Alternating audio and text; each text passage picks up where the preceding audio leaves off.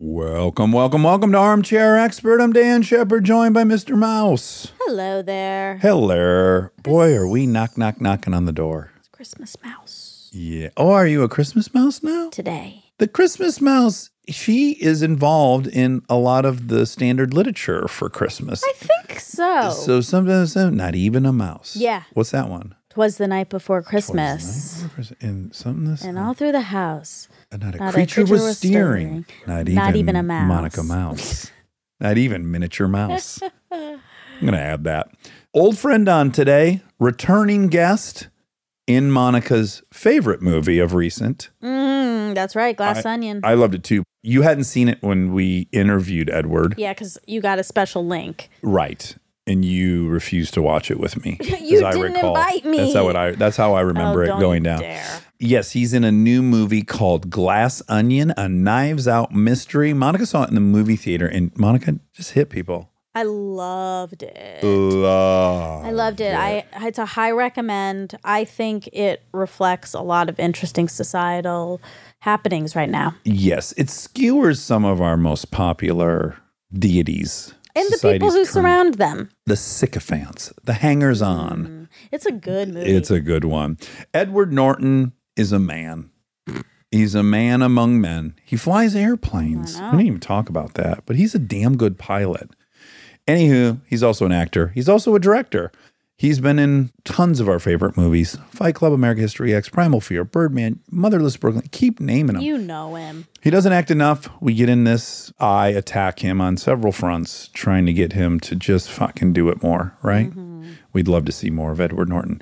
Let's listen to him now. We are supported by Taco Bell. Ooh. Oh man. We often do two recordings a day and we have this little nice lunch break that we enjoy and we're always craving something really yummy. Yes, something fresh, something high quality, something like the all new Cantina chicken menu from Taco Bell, which is mm. exactly that. Mm. It's so yummy. It has slow roasted chicken, the pico, that purple cabbage, and an avocado verde salsa sauce. Oh, delicious. Outrageous. The new Cantina chicken tacos, burrito, and quesadilla are the perfect daytime choice. Try the new Cantina chicken menu at Taco Bell now. We are supported by Celebrity Cruises. I know what you think. As long as you're on vacation, you're happy. But the truth is, some vacations are better than others. And there's one that's better than all of them Celebrity Cruises. With rooms, food, and service like theirs, you'll never want a vacation any other way. And you won't have to with all the places Celebrity goes. They even have weekend Caribbean escapes if you're short on time. So visit celebrity.com, contact your travel advisor, or call 1 800 Celebrity and see why nothing comes close to Celebrity Cruises. Ships registry, Malta, and Ecuador. He's an armchair expert.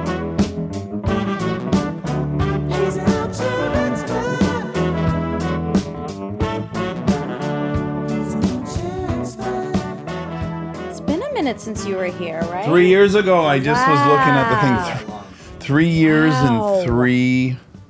days? How Three many hours. hours? I know it was like October 28th. So wow. pretty close to three years, three weeks. three plus three, three times three. you did something that I think no other guest did, and it'd be great to get real time feedback. So you were Ask early. you questions about yourself. Oh God, what I love that. No, you were early because you had dropped your kid. Kids only Atlas goes to that school. no, they both do. Oh, they both do. Yeah. Okay, perfect. So you dropped your kids off, and then you were already on the side of town. So you came over and you hung out in the pool house. Now, Mm-hmm. no one's been there. Just we have it, and we decorated it. And I don't think anyone's ever sat in it. So I loved it. okay, good. I was immediately at home. I made a little plaque that says the Norton Suite. oh, perfect. Oh, yeah. It doesn't have mean that I only stay there. I think it's nice if when people come, Yeah, it's got a little now bit of you history. can say, You christened it. if you'd like, you can go hang out in the Norton Suite. You've definitely been to La Quinta out in Palm Springs, right? Not the chain La Quinta. I know the area you mean. Okay, there's a Frank Capra suite there. Like Oh, three amazing movies were writ- written there. Oh, really? The- yes. I love that. Wow. It's so exciting. I Well, used to go y- there to write, and I'm yeah, you're like, a hotel writer. I sure am. Where did you write Chips? You wrote it at like out in like Westlake or something, right? yeah, so I used to go to La Quinta. It's a real commitment, you know. It's Palm Yeah. Springs. And then once we had kids, I had to be more reachable. So yes, I would go to the Four Seasons in Westlake. I'm glad I remembered that right. That's incredible. Have you been to that hotel? no. Mm-mm. Okay, it's very confusing. Is the Four Seasons in Westlake a little like the Four Seasons Landscaping Company that Giuliani Hosted did his the, thing in, in front of? Is it Four Seasons with an asterisk or is No, it? it's definitely a very nice hotel. it's just good. interesting in the notion of going to Westlake on vacation to a Four Seasons. They're independently owned though, right? Exactly. Four Seasons, you probably already know this. They don't own any properties. They're just a Right. management Yeah, company. no. Many more things are like that than people realize. Nobu is like that. It is? Yeah, Larry Ellison owns the Nobu Malibu. You know, oh. it's a wrapper. Oh, explain that more. It's the same as Four Seasons, which I think unfortunately is owned by like the Sultan of Brunei or Oh, something. no. Okay. I'm, I'm saying that, don't quote me on that, but many Four Seasons are owned by an underlying equity Yeah. owner, and Four Seasons is the management group that runs it for a percentage. Right. What do you think about that as a business model, management? That seems crazy to me that that can be successful. Once I heard the Four Seasons thing, Yeah. I was like, what a bizarre, interesting business model. If you think about it, it's like franchising, really, hmm. isn't it? You're really you're bringing the brand, you're bringing the management capability, but what it lets you do is not need all the capital to scale. Someone else is bringing the underlying capital that's needed to build one of these things. Yeah, I guess I never thought of McDonald's and Four Seasons being similar, but I guess they are. The lower end of it we would call franchising, the upper end of it we just call like a management group, right? Yeah. a friend of mine, a longtime ally in conservation work, who over many years, even though he's one of the greatest software investors in history and very wealthy, we were both kind of commiserating and sighing over the fact that when you're younger and you do any kind of mission driven work, you feel really good about it, right? And you're like, oh, this is great. I think over many decades of doing some of that kind of stuff, you can get to this more mature feeling where you realize this is great, but we might be building castles in the sand because when everything's done with philanthropic underwriting, you're creating a dependency and you're creating something that maybe can't survive disruption to its donor base or whatever. And I think one of the most interesting things going on, certainly in global conservation, is this idea of understanding the economic value of natural resource assets, water, air, ecosystems, biodiversity, all of it, right? Really understanding what's its economic value within the framework of our societies and our economies and pricing it accurately internal to our economic system instead of saying, oh, well, those things are free, so businesses don't have to pay for them. And pollution just gets paid for by other people, not within our business model. The point of all that is simply we were like, God, you know, if we don't figure out ways that we use what we know about finance or development or anything to build things that are self sustaining as opposed to needing donor checks, are we flattering ourselves that we're doing something important, but in fact, we're doing it like within the amount of time we can focus on it? And so we actually set up this development group in Kenya called Conservation Equity.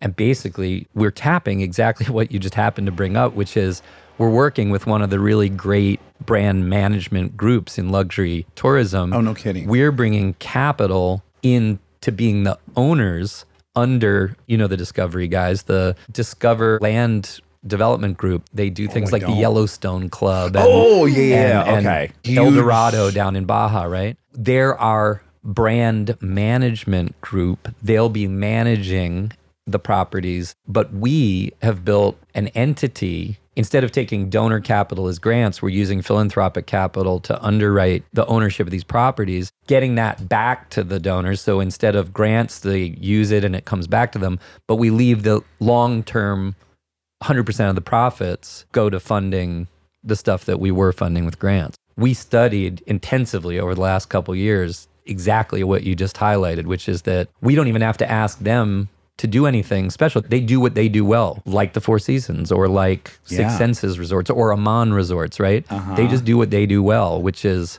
operate it, but the actual kind of main economics of it, the profit of it, normally flows out to, frankly, private equity investors. But in this case, we've set it up to be a long term benefit corp. Right. Basically. Is that the model of Singita? Unfortunately, no. That's a pure profiteering. Oh, model. okay, okay, okay. That's owned by a couple of billionaires. Yeah, Paul Tudor Jones Is one of them, and now I think this Danish billionaire. But maybe I was swindled. But what was sold to me as the concept was so Paul Tudor Jones used to go to this area in Grumeti Reserve, and he used to hunt there. And then he decided, how can I reduce the amount of hunting? So I'm going to buy all of the hunting permits, and then I'm going to build this resort in this thing, and then that'll compensate for the cost of all hunting permits. Blah blah blah. it's a nice story. okay. I really want to go to an Aman. Um, whether ethically it's good or bad, I love Oh, yeah. Singita. No, they- no, oh they- my god, it Product is oh! great. By the way, let's just say something came out of that trip that you and Kristen sent to me and Shauna, which was Oh, the, the most Toto- hilarious music video. The Toto dance yeah, video. Yes, yeah. yes, yes. But why has that never seen the light of day? it has. Oh, it Oh, it went did? Oh, crazy yeah. viral. Oh, it did. Yeah. Oh, It- it's real, fantastic. you know what's really funny is yes, we had shared it with a handful of friends, and then what happened was I was trying to get the rights to Rosanna. Rosanna, Yeah, yeah, of course. right? So David Paich wrote that song, Rosanna, and so I had to get on the phone with him, and he said, oh, "I feel like you're making fun of Toto," and I go, "You can't imagine the depth of love that." I and my wife have for Toto. I'm going to send you this video. I feel like that'll tell you how, I feel about Toto. So I get off the phone with him. I email. It's the first time I ever shared it with a stranger. He wrote me back 10 minutes later and he was like, I don't think I've liked this song this much since I wrote it. Not only can you use Rosanna, but I'm going to throw my side in. That's how persuasive that video was. And then I actually thought, if it gave that guy, the guy who wrote the song, that much joy, maybe I'll just post this. I don't have a big YouTube channel or anything. I didn't promote it or anything, but I just threw it up on YouTube. And then, yeah, it became Incredible. a pretty viral thing. And the majority of it was shot there. And the funny part was, is Medard, I'll never forget him. He was our dude. We were there in the rainy season, so there's Yeah. nobody there. All three resorts, and it was Kristen and I, period. So when we were out on safari, it was just us and Medard, and we became close with him for 10 days. And poor Medard was tasked with most of the filming of that video. and truly not really understanding what the fuck we were doing. And that was before cinema mode on the iPhone. You know, Oh, I mean, this was- he made it look great. he was holding a camcorder because I also had the Canon 60D. Oh, no wonder it looked so good. Yeah, the Medard stuff shot on like a camcorder. I couldn't really get him to use the 60D Okay. in the way I wanted. he had some ethics Your around it. He moves, wanted your moves old were school. so good, though.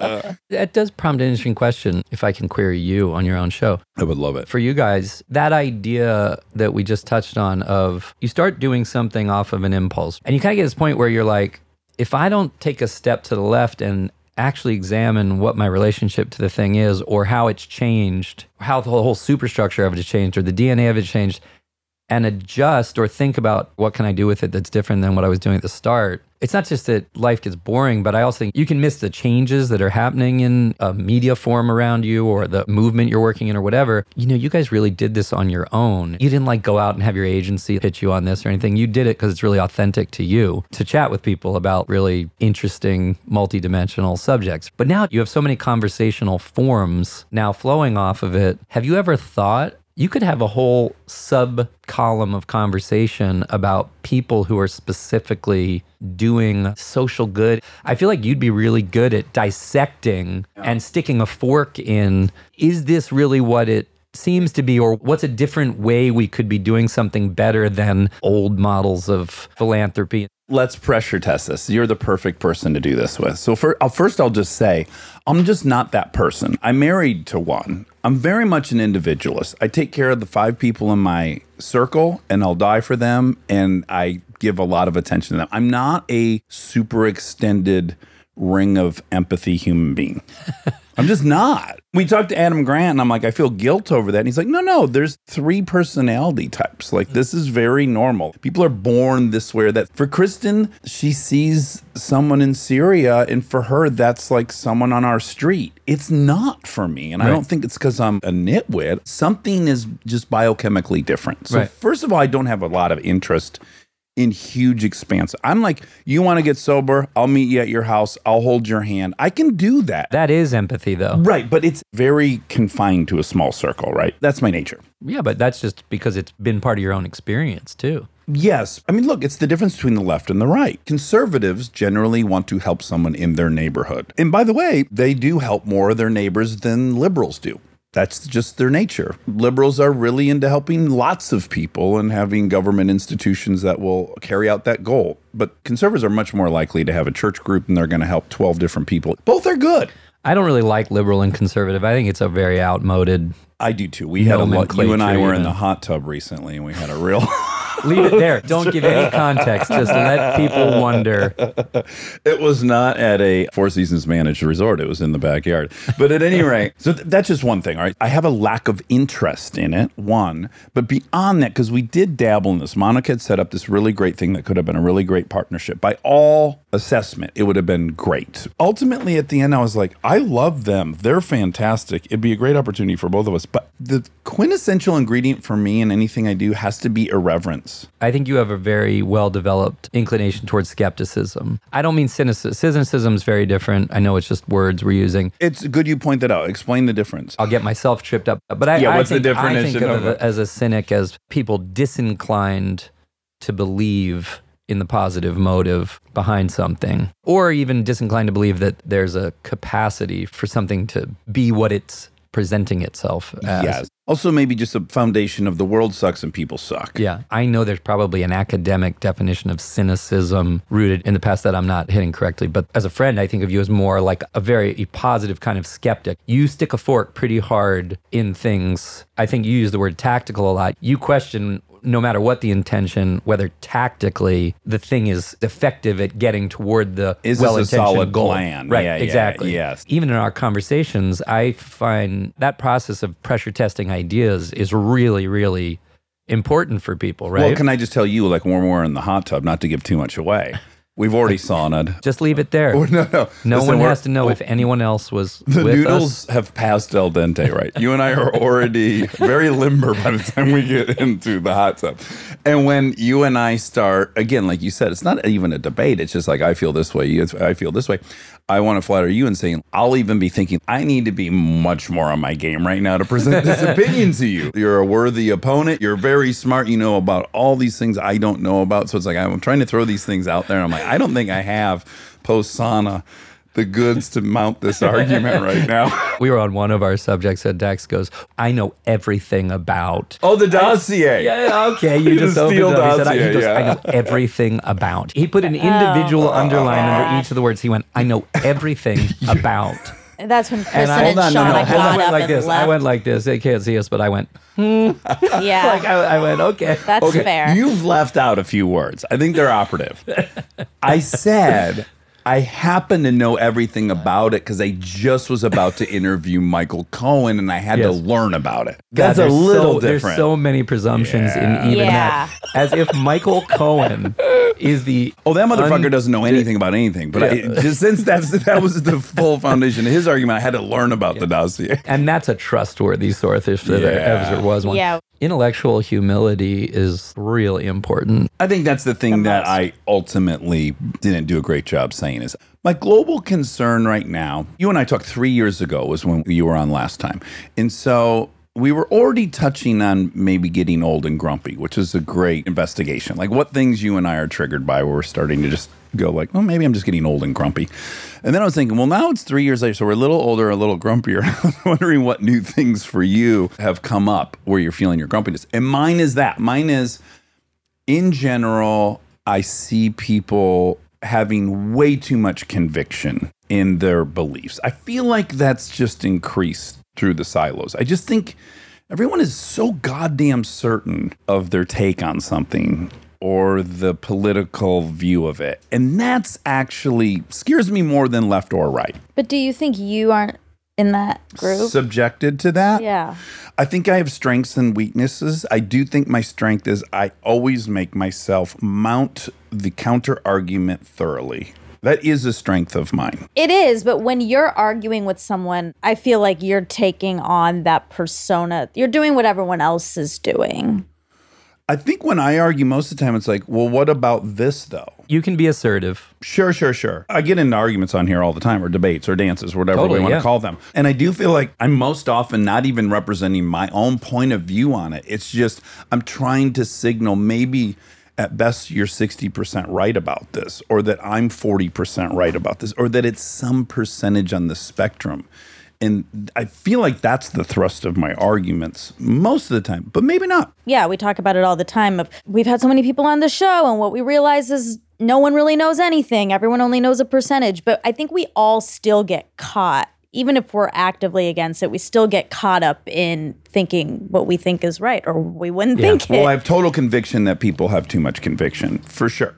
In that sense, yes, I agree. I think that the internet, the illusion of the availability of accurate information is really, really contributing negatively to people getting their feet locked in the concrete of their opinion. I'm saying this half jokingly, but you saying I know everything about the dossier is like Yeah. a lot of people on a lot of subjects are convinced that they have quote unquote done the research, yeah, it's right? the Dunning Kruger. Yeah, and it's the difference in internet search and actual expertise is really an increasingly big problem. yes, yes. I think something you just said is interesting. You're like, oh, my circle of empathy is smaller. It could be true, but I also just think most people's authentic connection to working on things that are outside of their own self interest comes from their experience. Your experience with addiction, that doesn't mean it's more limited because it's not global mm-hmm. or it's interpersonal it's authentic to you because it's rooted in your experience. My interest in environmental work, the frame of it being wide,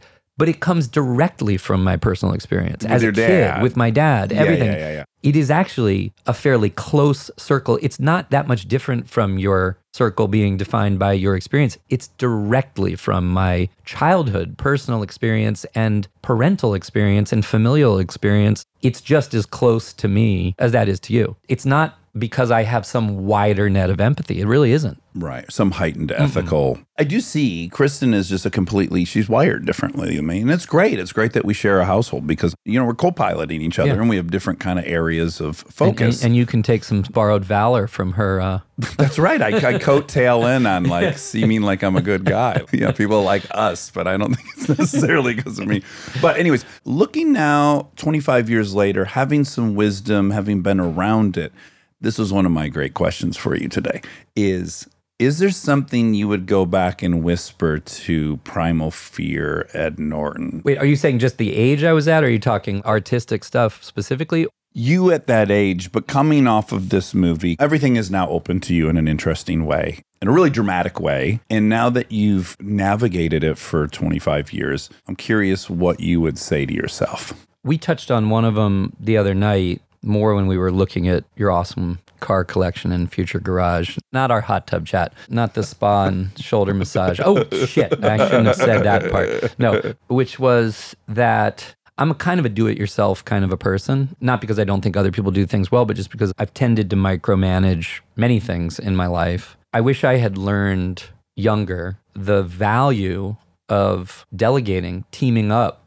getting more people involved because at this point in my life, I'm probably spending too much time on levels of work and the things I'm involved with that if I could trade it off, I'd rather have time for a lot of other things that I think are my priority. But I've encumbered myself and entrapped myself. Like we were talking, you know, sort of the Fight Club line, the things that you own end up owning you. It's really true. When you're older, you realize ownership of anything literally starts to become like a full time job. It can really burden you. And in a lot of ways, you start wanting to move lighter in the world again. Well, do you have this Lighter. feeling when you and Shauna will go somewhere and you're in a hotel room for a week or something and you're in there and you're like, oh my God, this life is so manageable. One room.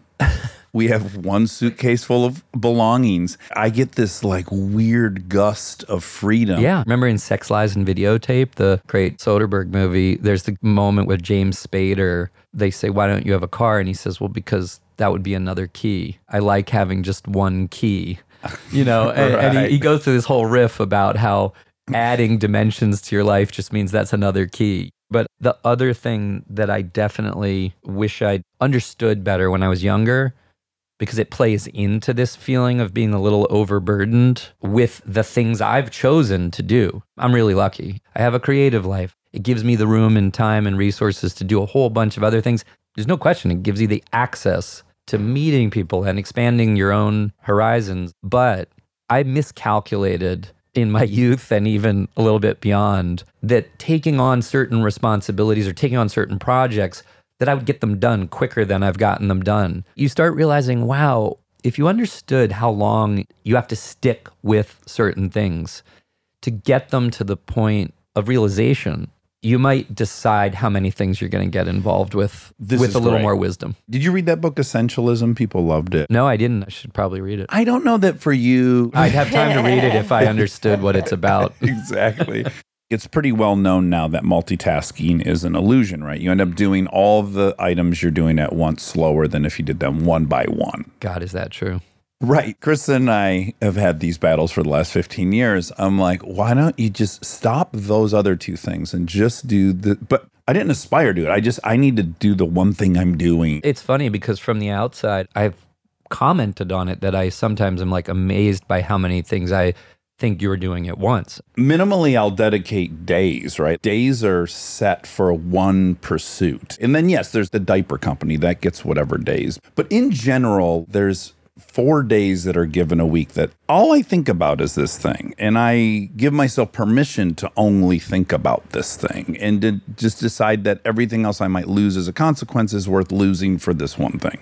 This is kind of beautiful because I think it's a fantastic expression of all the things that you are. It seems to me this realizes a lot Oh. that didn't have expression for you even when I first met you. We both got into like entertaining, the arts, movies. You have a whole set of aspirations when you're in your early 20s. 25 years in, it changes pretty radically. And in a lot of ways, I look at people I really admire now who are 70, 80. I am much, much, much more inspired by people who seem to have an incredibly rich tapestry of life than massive achievement in a single lane. I do admire it when I look at Bruce Springsteen, right? Who I think is an incredible person and He's a- your guy. and a significant artist. But by the way, I could say that about Wes Anderson, right? Who I've worked with a lot. Wes lives and works in a lane defined by essentialism as much as any individual I have ever known. He is the essential man in the sense that he has cultivated and curated his life experience into a very defined Yeah, frame a singular that, he's, that he's happy within. And look at the great work he does within it, right? Yeah. maybe this is part of what we're talking about getting older so that you don't get grumpy in a way because i don't want to get grumpy you have to get comfortable with who you are and be able to admire someone who's very different without Aspiring. coveting it or Yes. aspiring to That's it or very something hard for me. and by the way wes and i are friends and i think wes admires the degree to which i'm very very different from him he'll look at me and go you're a pilot Right. it's foreign to him yeah, it's exotic. because sometimes like i'm promoting this movie right now right? we did this yeah. we did this Glass new Onion. Fantastic. Watched Glass it two Onion. nights ago. You get back in the press grind. But sometimes you get this thing of saying, like, God, you're great in this. I wish we saw you more. The 25 year old in you goes, Are they perceiving that I haven't capitalized fully on my career? Like there's a voice. Yeah, yeah, yeah, says, yeah, yeah. Am I not working enough? I know that I don't feel And sometimes I said to people, I was like, The last thing I did, I wrote, directed, produced, and starred in it and raised all the financing. It takes a couple years. Like, Yeah, what yeah. else was I supposed to be doing? Right, right, right, right. what right. else was I supposed to be doing in that time?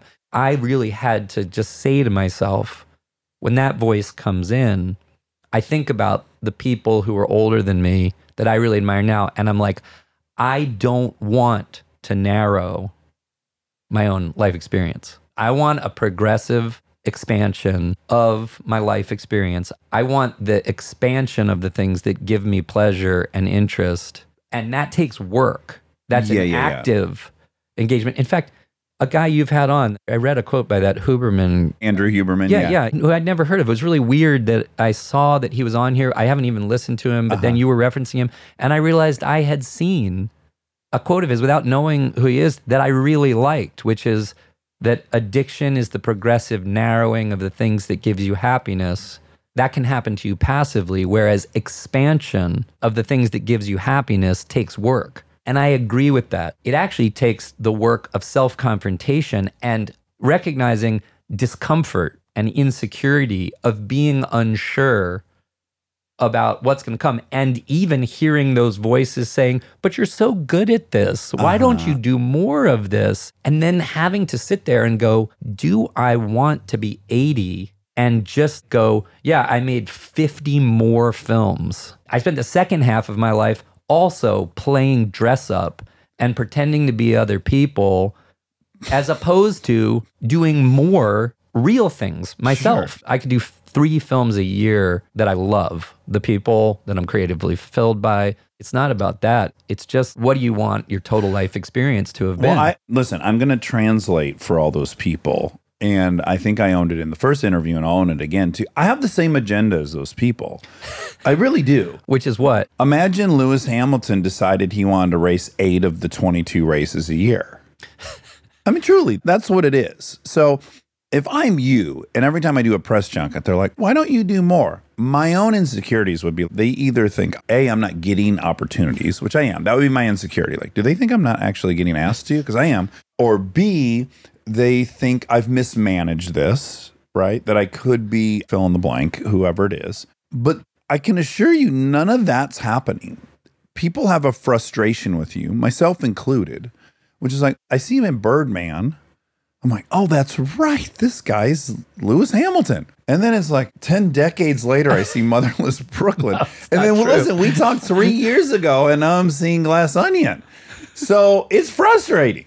And you just have to accept that. Let's just talk about acting for a second. There's lots of people who I get that their shtick is kind of iconic and it works, but they're doing it an awful lot. If I see it too much, I'm going to confess that I start to get a little irritated by the high on your own supply quotient that's emanating. Yes. Look, it's great work if you can get it, and if mm-hmm. you can get overpaid for recycling that, then great. It's not a judgment. And they simply might have different aspirations. Yeah, yeah, Like, yeah, exactly. But my point is, I don't have that. But number two, when I think about Daniel Day Lewis or Sean Penn or people I think are just tremendously terrific actors who actually succeed in my pulse races at how terrific that work is and what it's revealing and all these things. Like Daniel Day Lewis in The Phantom Thread, he's a giant. If you can be like a uh, in Picasso within form. Yeah, acting. Yeah, he's done it. But he's also done. I mean, years and years between things. Yeah. Right? I'm just saying, no one's saying to him, why don't you do more? And I'll tell you what the, my beef with it is. On a pure artistic level, there's a lot of value to letting people just sort of detach mm-hmm. from, the previous. yeah, just from what you're doing. But could we collapse that time horizon a little bit? Maybe we could just shorten the palate cleansing period. maybe. you would all think you're a victim of your reverence for cinema. No, none of it has to do with that. It's much, much, much more related to your first question, which is what would you tell yourself or younger? If I knew the time that things take, I got a lot of stories in my head that I want to make into films. I got a really good prison escape drama. I've literally written in my head. I know it. I want to get to it. I want to write it. I want to direct it. I want Denzel to play one of the main parts in it. I have stuff that is shaped. I've got a mini series about the Lewis and Clark expedition I wrote. I think I want to direct it. It's not like my brain isn't occupied constantly, almost compulsively by stories. And I'm not even talking about a really great filmmaker who just sent me the adaptation of a Pulitzer Prize winning autobiography that I thought was one of the most beautiful things I've read that he wants to make. And I'm like, if you can make that, I'm in. There's the stuff I'm passively receiving. There's at least two things right now that I'm signed up for. I'm ready to go if they can get it together. That's not even coming out of my head. I've got four or five written on page, written in my head that I would like to get done. And if I was in a narrow lane, I'd have done a lot of them by now. But the biggest encumbrance, it's neither what's coming from the outside nor do I feel inspired to things. It's much more that I would have to do only that to do all of that. And I laid a lot of brickwork in other dimensions of life that I can't just walk away from it. Right. And I don't want to. It's a much richer life to have an expanded set of experiences that are outside the realm. And I'm not trying to be condescending, but of playing dress up Yeah, yeah, sure, sure. and pretending to It's be other people job, yeah. for a living. It's not even. It's super super weird. I remember sitting in a car in the freezing street in New York with Kate Winslet one time, laughing our asses off. We kind of had this little pause, and we looked at each other, and I knew she was thinking the same thing I was thinking, which is. We are adult human beings. Like, what are we doing? It's such a surreal thing to do. and it's also so surreal that people have elevated it. I mean, we're like minstrels. I think you're doing something right if people want more of you. It's a nice way of There's thinking too of it. many people Yeah. who are just so saturated. And it's like, we get it. And you've earned that right. Okay, but it's a spectrum. For me, Bradley Cooper is ideal. I mean, it slowed down a bit, frustratingly so, with him.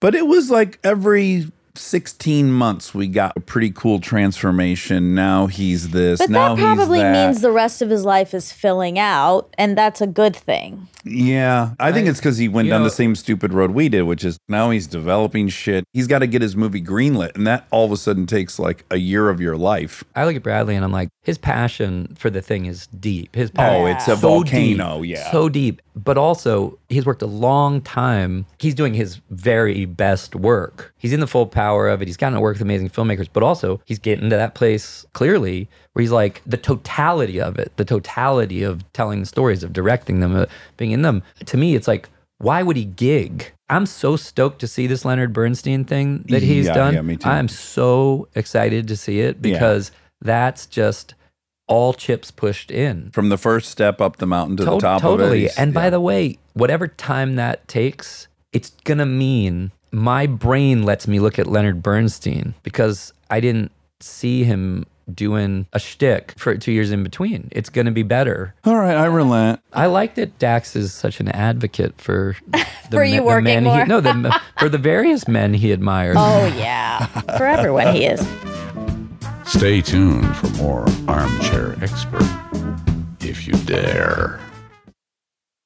We are supported by ZipRecruiter. Are there some fantastic concerts coming to your city this summer? Mine too. In fact, Anderson .Paak's playing at the Hollywood Bowl. I can't wait for it. Ooh, that's exciting. If you want to be sure to see your favorite artist, you need to jump on it right away. I've already DM'd him saying.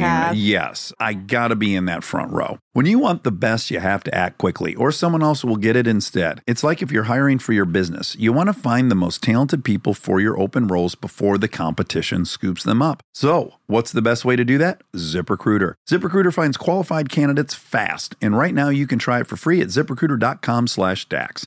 Got your eye on a rock star candidate? ZipRecruiter's invite to apply feature lets you cut the line. Once you review ZipRecruiter's list of the most qualified candidates for your job, you can easily invite your top choices to apply to encourage them to apply sooner.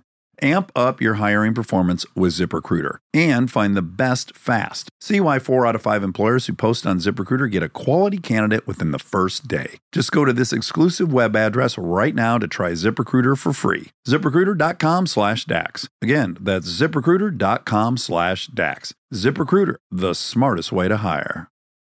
We are supported by BetterHelp. Listen, I understand that sometimes you want to keep things to yourself, process your emotions in your own time. But if you keep everything bottled up, it can have some serious consequences. I have therapy on Saturday. I'm really looking forward to it. I had therapy this morning. Yeah, you did. Yeah, and it put me in the greatest mood. We had a long, big day, and I just felt much better for Because having you some- were not to out you, you were a little grumpy going in. I was. I was. I was to be Rob and I received some texts. Yeah, I was locked out of my therapy setting, which is this attic. But then you felt much better after. I felt much better. And I even made some apologies. Um, talking things out can be so helpful. And if you want a safe space for that conversation, I recommend therapy. Check out BetterHelp if you've been thinking of trying therapy. It's entirely online, convenient, and flexible. It's also easy to get started. Just fill out a brief questionnaire to get matched with a licensed therapist. You can even switch therapists at any time for any reason for no additional charge. Get it off your chest with BetterHelp. Visit betterhelp.com slash DAX today to get 10% off your first month.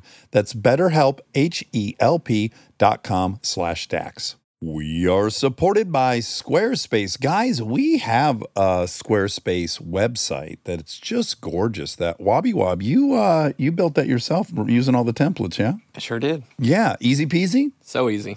The best part about Squarespace is it's an all in one website platform for entrepreneurs to stand out and succeed online.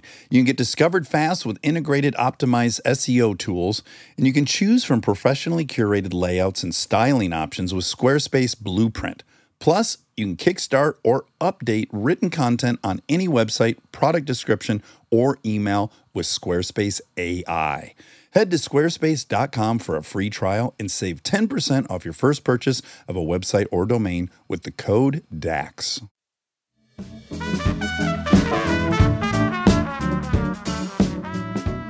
I want to ask this because we said we were going to start asking it. I have that on Oh, here. you do? Yeah, go ahead. We're well, start- first give the example because I think of it's course, best. it's yeah. the most important part.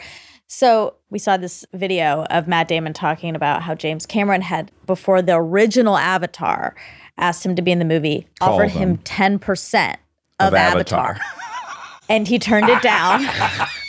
Obviously, he's not in the movie. He turned it down, and so now he, he was just laughing and talking He's about on like the highest paid. Well, how did he uh, phrase he it? said like no one's ever yeah, I've turned down the most amount of money ever turned down In virtually Hollywood. because that's like three hundred million dollars that he for turned this down. whole franchise. Well, There's just four the first more one's coming. three billion, right? Yes, Exactly. There's there's four more so it's potentially a billion, is what I said. You know, really, down Yeah. the yeah, drain. Yeah, maybe a billion dollars. But we had him on. Matt is doing fine.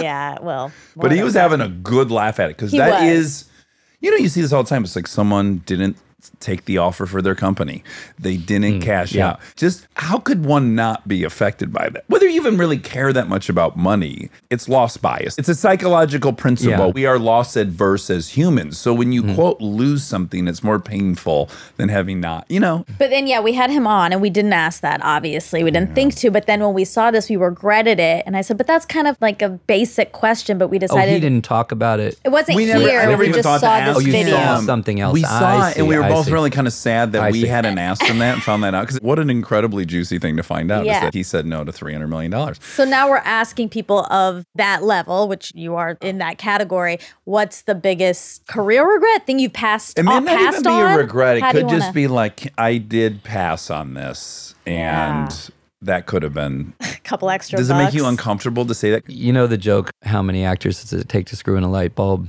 A hundred, one to do it in 99 to say I could have done that so much better. That's good. I the, never um, heard that. the actor's brain goes, I didn't get offered Avatar. Of course. Even after Matt said no. Your brain goes, let's see, well, after he said no, why, why didn't I get the 5% offer?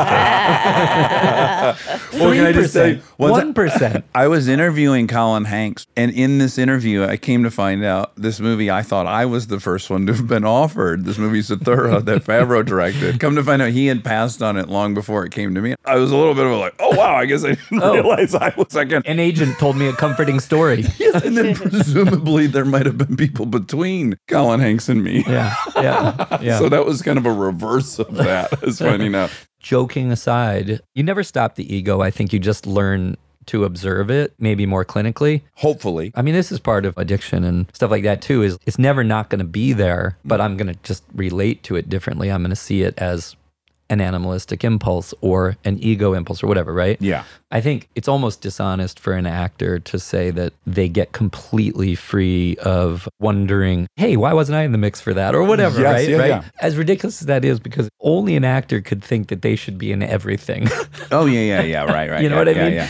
Actually, joking aside, I don't think I have that many things that I turned down that became something I wish I'd done. I would say the adjacent thing is more there are things that I think, oh gosh, I would have loved to get that phone call. Yeah, yeah. it's it's yeah. more almost seeing things from a distance. I really get so excited about seeing Well, again, people that there- I think are great in great things. And it's pretty rare that I still get a sensation. But to Monica's question, I mean, looking back, I have more things that I think, God, I wish the Wachowskis had asked me about The Matrix than are they asked me about The Matrix and I said no. Okay. Yeah. Right. The Matrix and Fight Club came out around the same time. You know, and by the way, maybe they did want me for The Matrix and I was doing Fight Club. That's a story I'll tell myself. Yeah, yeah, yeah, Is yeah. I was engaged or something. No, I'm, I'm joking. You I- can you know. compartmentalize it, in my opinion, though. First of all, you're dealing with a reality which is the ultimate in limited resources. Yeah. There's been one Avatar. I mean, now there'll be Yeah. four other ones, but there's one biggest movie of all time. It was Avatar.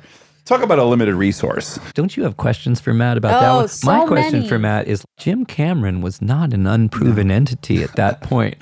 My argument. When's the last time you watched Avatar? Have you shown Atlas? no, no, it's too you much, must. I think. No. You don't think it? No, don't I showed the girls. They Really? absolutely Okay. loved it. All right, And all right, I I, was accept like, that. Oh my God, this movie. It's a masterpiece. I'm going to say two things about that. One Yeah. is, as you know, I do have kind of a passion for nature and the idea of environment, and all Yes. these things. Oh. I've told this to Jim. To me, he made the most successful commercial piece of filmed entertainment ever. And the central emotional event of it is a tree falling.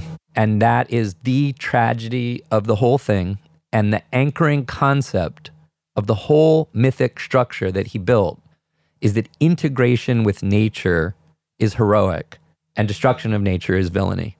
And I will revere him forever for that. The fact that he introduced a generation of people to a mythic structure in which those are the values makes him one of the most important people in environmental conservation and Oh, defense yeah. of the biosphere. I couldn't agree more. And I'm going to say this he invited me to the locked office in Manhattan Beach to read the next ones mm. because he really liked Motherless Brooklyn and we're allies in conservation stuff. So I read them and they're better than the first one. Oh, oh my, my god. God. Okay, Better. Okay. Meaningfully, from a person who's read and written a lot of scripts. The second one, as a piece of writing, it's even deeper than the first one. Yeah. I cannot wait. Okay, here's my take. And it comes at great risk of him liking me in the future, Jim Cameron. So, as you point out, one of the best directors to ever live already. He's already done Titanic. He's already done Terminator 2. He's done Alien. He's done yeah. everything, right? He's great. I recently watched it. It's perfect. It is a great movie. The dialogue is terrible. It's absolutely bad terrible. dialogue. It's almost like this is the idea I want to get across, but I'll come back to it and I'll make it what like a human would say. The dialogue's atrocious. So you get a script in the mail. His CG that he unleashed for that movie is a paradigm shift. It's mm-hmm. unknowable at that point. Mm-hmm. You're reading all these descriptions. You don't know that that can exist yet until he goes and demonstrates it. So most of the script is something conceptually unproven.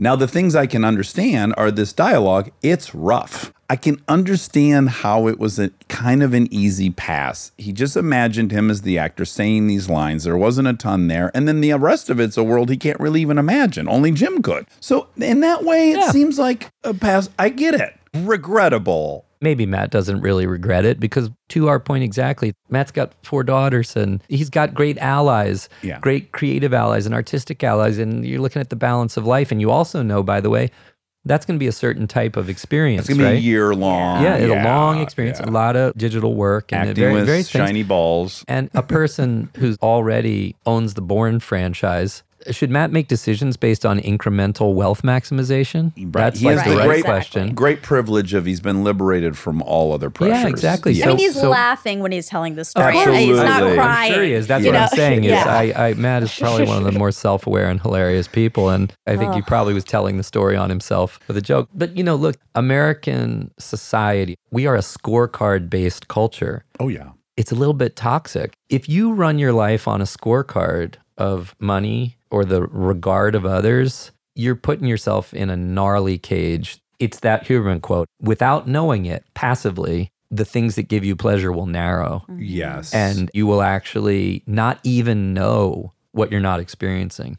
Yes, I totally agree with you. We're all pretty infected with a layer over us we can't really penetrate, myself included. No, and when uh, you add social media and the idea of not even just in your actual work, but the idea that your life itself needs to become a narrative that needs affirmation. Yeah. Oh man. It can be measured by so followers. and- dangerous. yeah, So dangerous to real life. I agree. Okay. What are a couple? I'm going to have to limit you to a couple of your favorite series over the last few years. Because I was mad three years ago and I'm mad today. I think my real dream for you, I'm not asking you actually to be in a movie every year. I think my dream for you is for you to do uh, like a 10 episode hmm. series. Hmm. So I can spend at least a lot of hmm. time with the creation. Then maybe you can take a couple years or whatever. White Lotus, we're both watching, which yeah, we r- love. hilariously great. I did a neat anthology series that's coming up that Scott Burns, who did Contagion, mm. Okay. Um, oh, Monica Cena. Love yeah, yeah. Contagion. it- he made a series that's coming up next year on Apple, I think, called Extrapolations. It's like the Black Mirror of environmental disaster. It's like oh. each one imagines, Oh, cool. you know, 50, 100 years further in the future and what we're dealing with. And they're really, really clever and really edgy and dark. And it's great. He has Meryl Streep in one, he has Marion Cotillard in one, I'm doing one. Anyway, I walked in to the makeup room one morning and there's a lawyer who's grilling me in a trial in the future. And it was Murray, the guy who played Oh, Arm- the- the- Bartlett. You know, the general manager in the Oh, first last season. I walked over. I said, "I'm so starstruck." Talk about a revelation. Yeah. Why haven't I seen this guy in 45 So things? great. He is absolutely magnetic. What about Severance? Like I could see Severance like was can you terrific. be in a Severance Man, for me? I, I wrote Ben a letter about Severance. What a piece of work by Ben unreal. and his whole team, because I know others directed too. The confidence of The this. compositional, every frame Claustrophobic. was great. It was conceptually great. It was visually great. The acting was so great. I loved I May Destroy You. Did you see I May Destroy You? Unbelievable. Unbelievable piece I, of work. I don't know why that's not a huger thing. I love Fleabag. I Me too. I was love say Fleabag. And that was a breakthrough. But to me, it was like, now add if she's like an enigma actress on top of No, it. And both that- of those were genius, Yeah. but I May Destroy You, I didn't know what was coming at me. I mean, that is just an incredible, incredible auteur piece of work. go back to my soapbox. What I appreciate about I May Destroy You is the fairness, the lack of point of view, Mm. the exploring both sides of all these complicated with true intention to let you know how the person felt or what they went through. It was so fair. Not dogmatic. Yeah. Yes, no, like yeah, no, every, I you meet these characters and oh, he's the villain, and then we learn a little bit more. Oh God, yeah, it's more complicated than that. Oh, and then this is more complicated. Oh, it was it. just the Of that. fairest Um, trial. White Lotus does that too. You I, don't uh, know who's right ever. Yes, they do a great job. My pal Brad Pitt and I are both obsessed with Letterkenny. Uh, Okay, yes. The Canadian, Canadian. television show, Jared Keeso and that whole team. I think it's the best thing that's ever come out of Canada, honestly. I think it's one of the funniest shows ever. As a writer, the language of it. Oh, I mean, have you gone deep on it? I've probably seen 10 episodes and I don't know why I haven't seen more. All I can Um, say is from the drop, it's one of the funniest things ever. Absolutely. But as you get, and I know people say, oh, nine seasons or 10 seasons, whatever. You know, it's like The Office. They're like 23 minutes each. Remember how The Wire just ascended and ascended? Yes. By the time you get to the fourth and fifth season of Letterkenny, you realize it's getting up into a kind of surrealism and a level of writing. I mean, it's like the way that Chappelle is just in another sort of dimension in the way he writes. This to me gets into wordsmithery and surrealism. So I'd say stay with Uh-huh. Oh, it. okay, good, Stay good. with it. That yeah. is definitely- because yeah, I think list. he's your kind of man. Oh, for sure. He's built like a brick shit house. He's obsessed with He's got a muscles and palm and fighting jaw. and- He's the hardest man in Letterkenny, and he writes the whole thing. You know, Yeah. it's like he's your perfect guy. I couldn't agree more. Okay, great. So you're going to do a series that was decided. yeah, like I said, I want to make this thing about the Lewis and Clark expedition, but I'm too old to play Lewis or Clark. Yeah, so I don't want that. I mean, go ahead and produce Okay. it or direct it, but I need you to be in it. Okay. I was even thinking this. You're not going to like this, but have you ever had a meeting with Sorkin? Ooh. What I realized watching Knives Out, if I think of Shaun White's triple McTwist or whatever his famous trick is, the thing you like to see the person do the most, where you're really kind of unmatched is give you a fucking monologue. Your comfort level, your incredible vocabulary, your diction, all these things now come together perfectly. Your memory, give you 40 monologues. So I was watching Knives Out and I'm like, I really want you to There's be an pretty good- Aaron Sorkin, something Aaron Yeah. Sorkin-y. Have you met with him ever? I met him one time a long time ago, and it was a sweaty meeting. I, I that's all I'm gonna say. It was, it was, it was, it was odd. It was. I don't even. I think it was about something I'm not even sure he had conviction he wanted to make, and I don't think it got made. But he writes his ass off. I feel like the two of you together might be some weird. Yeah, yeah. I mean, I love language. You know, I think Tom Stoppard is one of the That's your greatest writers in the English language. I came up with Edward Albee, and the first professional play I did in New York called Fragments was a new play of Edward Albee's, and I had a monologue that was like a 20 minute. I was 24 years old. That was like the thing. It was like 11 pages, single spaced, right? It was just crazy. Did you just go like, "Oh fuck, I can't do that," or you No, were no, excited? no. You're built for that. I would be like, Yeah. I don't think I can do this. Um, one of his most famous plays, his first play was the one act play called Zoo Story, which has this incredibly famous monologue in it called The Story of Jerry and the Dog, which is one of my favorite arias ever written in a play. It's really, really great. And I remember thinking, holy crap, this is like Jerry and the Dog. Yeah. And I can kind of still remember it. It was such an electrifying piece of writing, and I think I got an agent out of that. There's a with the- disruptor monologue. We have that disruptor. Yes, that's what made me. Yeah, Daniel Craig and I both have some pretty long bits in it, but that disruptor speech that Rian wrote for my character in The Glass Onion is a pretty terrific. Okay, uh, so here we are piece of writing. at Glass Onion. So if people saw Knives Out, I saw it. I loved it. Loved it. Monica loved it. We love Rian Johnson. Just to remind people, he did Brick, he did Brothers Bloom, Looper. He did three episodes of Breaking Bad. I had no clue about that. Yeah, some of the best ones.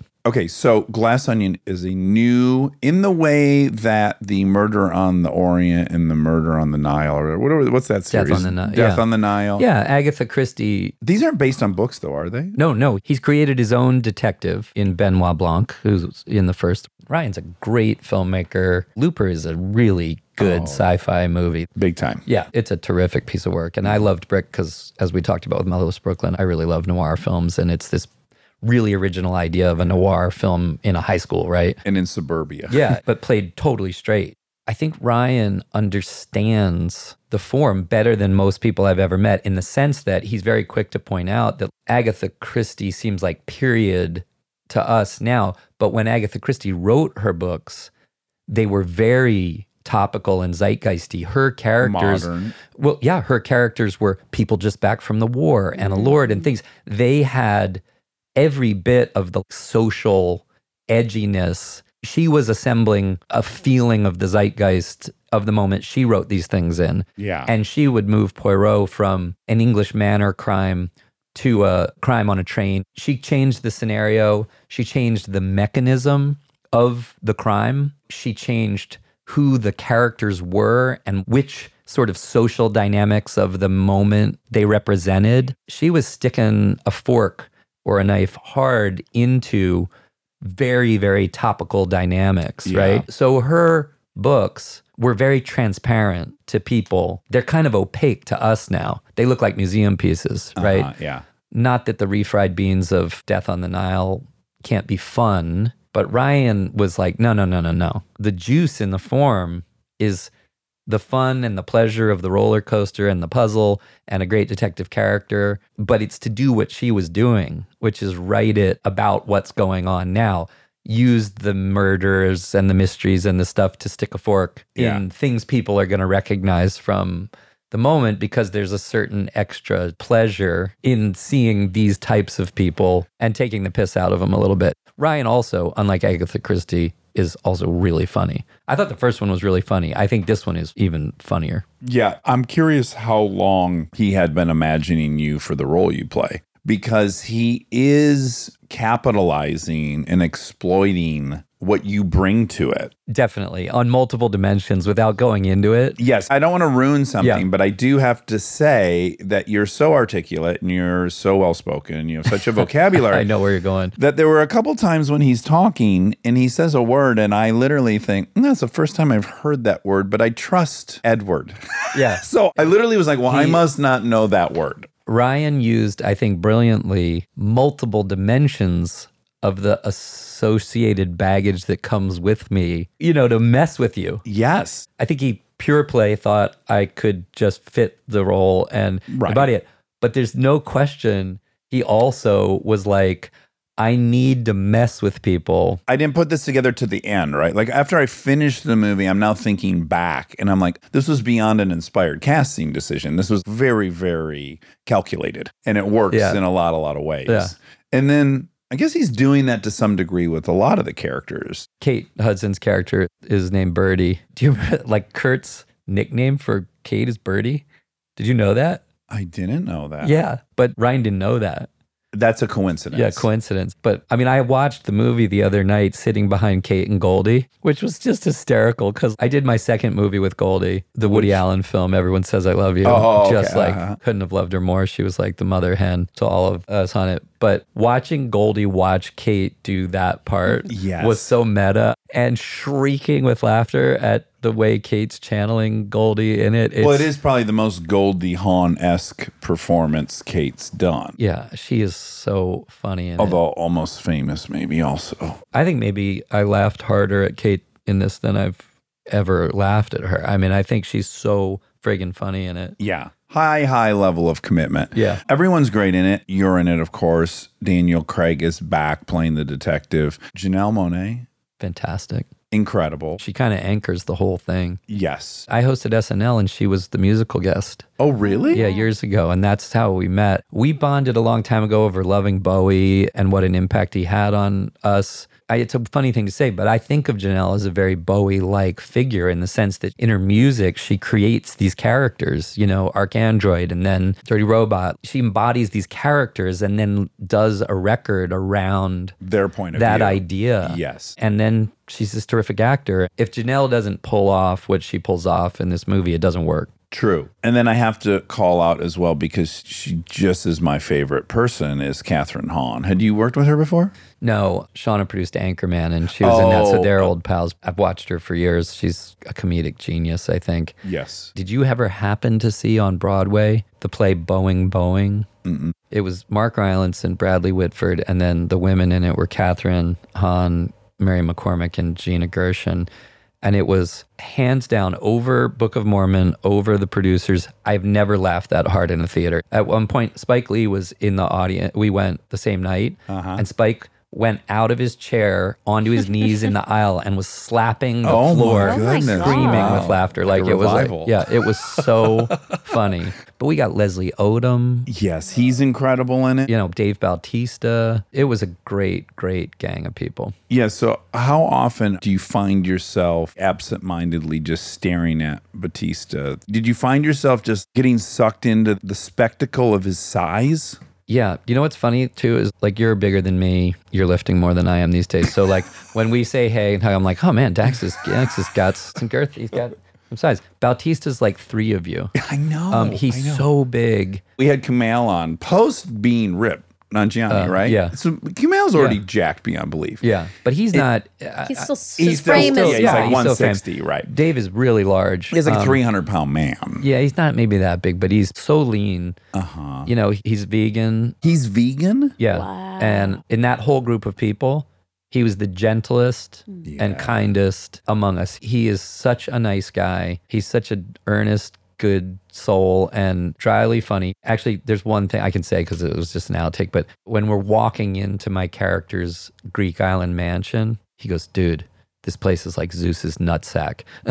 and, and I was like, I looked at him like, where did you come up with that? Like, Mr. Wrestler. He's just great. Don't you think when you're his size and like you say he's just the kindest and sweetest, it does kind of speak to really once you feel safe, Yes. your level of benevolence, how May- much all of us maybe, are, per- but I are wanna say this. But he's an incredibly sensitive guy. There's no aggro with him. I guess what I'm saying is, is like it's easy for Rock to come in and go up to every guy, Dwayne Johnson, and say, "Hey, how you doing?" Smile. It's already established. He is the biggest human being in the room. And he's in a position of great safety. And so he can engage and be kind. He doesn't have to worry anyone's going to try Sure. to exploit him or they're Yeah. going to try to take advantage of him or run an angle on him.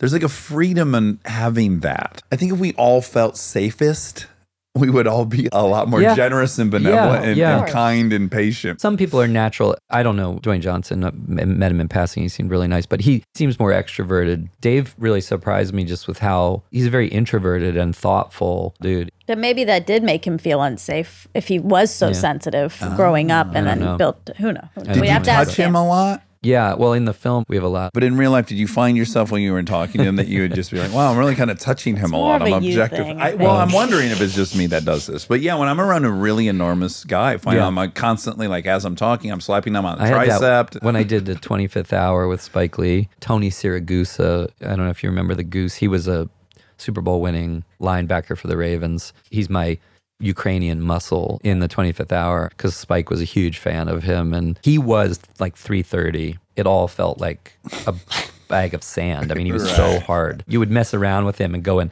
you know, bump him and it hurt. You know, it was like just so big. I just can't keep my hands off someone that Yeah, big. I'm glad women aren't that big, else I'd be in trouble. Because I just manhandle the men I'm around that are that big. You Even just- our friend Charlie, he's another 25 pounds heavier than me.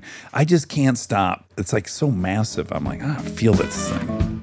Stay tuned for more Armchair Expert, if you dare. We are supported by Intuit. The technology platform that builds your financial confidence. There's some things that school doesn't really teach you, like how to handle the financial world. I mean, look, I did 16 years of school and I didn't have a single class on accruing debt or a hole that that puts you Yeah, on. they don't teach you that. No effort made whatsoever. If you want more financial knowledge, now is a great time to learn with Intuit for Education program. It has free, easy to use resources like getting a car loan with Credit Karma simulations, understanding taxes with TurboTax lessons, and even learning to run a business with QuickBooks simulations. Check out Intuit's free resources today at intuit.com/education. Intuit, that's I N T U I T dot com slash education. We are supported by Taco Bell. Ooh. Oh man. We often do two recordings a day and we have this little nice lunch break that we enjoy and we're always craving something really yummy. Yes, something fresh, something high quality, something like the all new Cantina chicken menu from Taco Bell, which is mm. exactly that. Mm. It's so yummy. It has slow roasted chicken, the pico, that purple cabbage, and an avocado verde salsa sauce. Oh, delicious. Outrageous. The new Cantina chicken tacos, burrito, and quesadilla are the perfect daytime choice. Try the new Cantina chicken menu at Taco Bell now. We are supported by Celebrity Cruises. I know what you think. As long as you're on vacation, you're happy. But the truth is, some vacations are better than others. And there's one that's better than all of them Celebrity Cruises. With rooms, food, and service like theirs, you'll never want a vacation any other way. And you won't have to with all the places Celebrity goes. They even have weekend Caribbean escapes if you're short on time. So visit celebrity.com, contact your travel advisor, or call 1 800 Celebrity and see why nothing comes close to Celebrity Cruises. Ships registry, Malta, and Ecuador.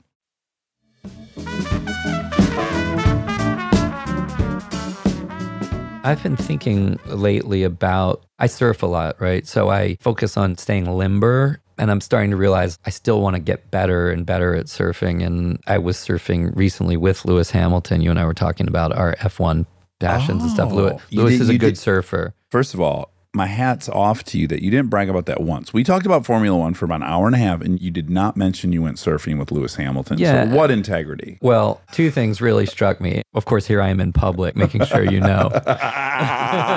you saved it. I saved my man crush revelation.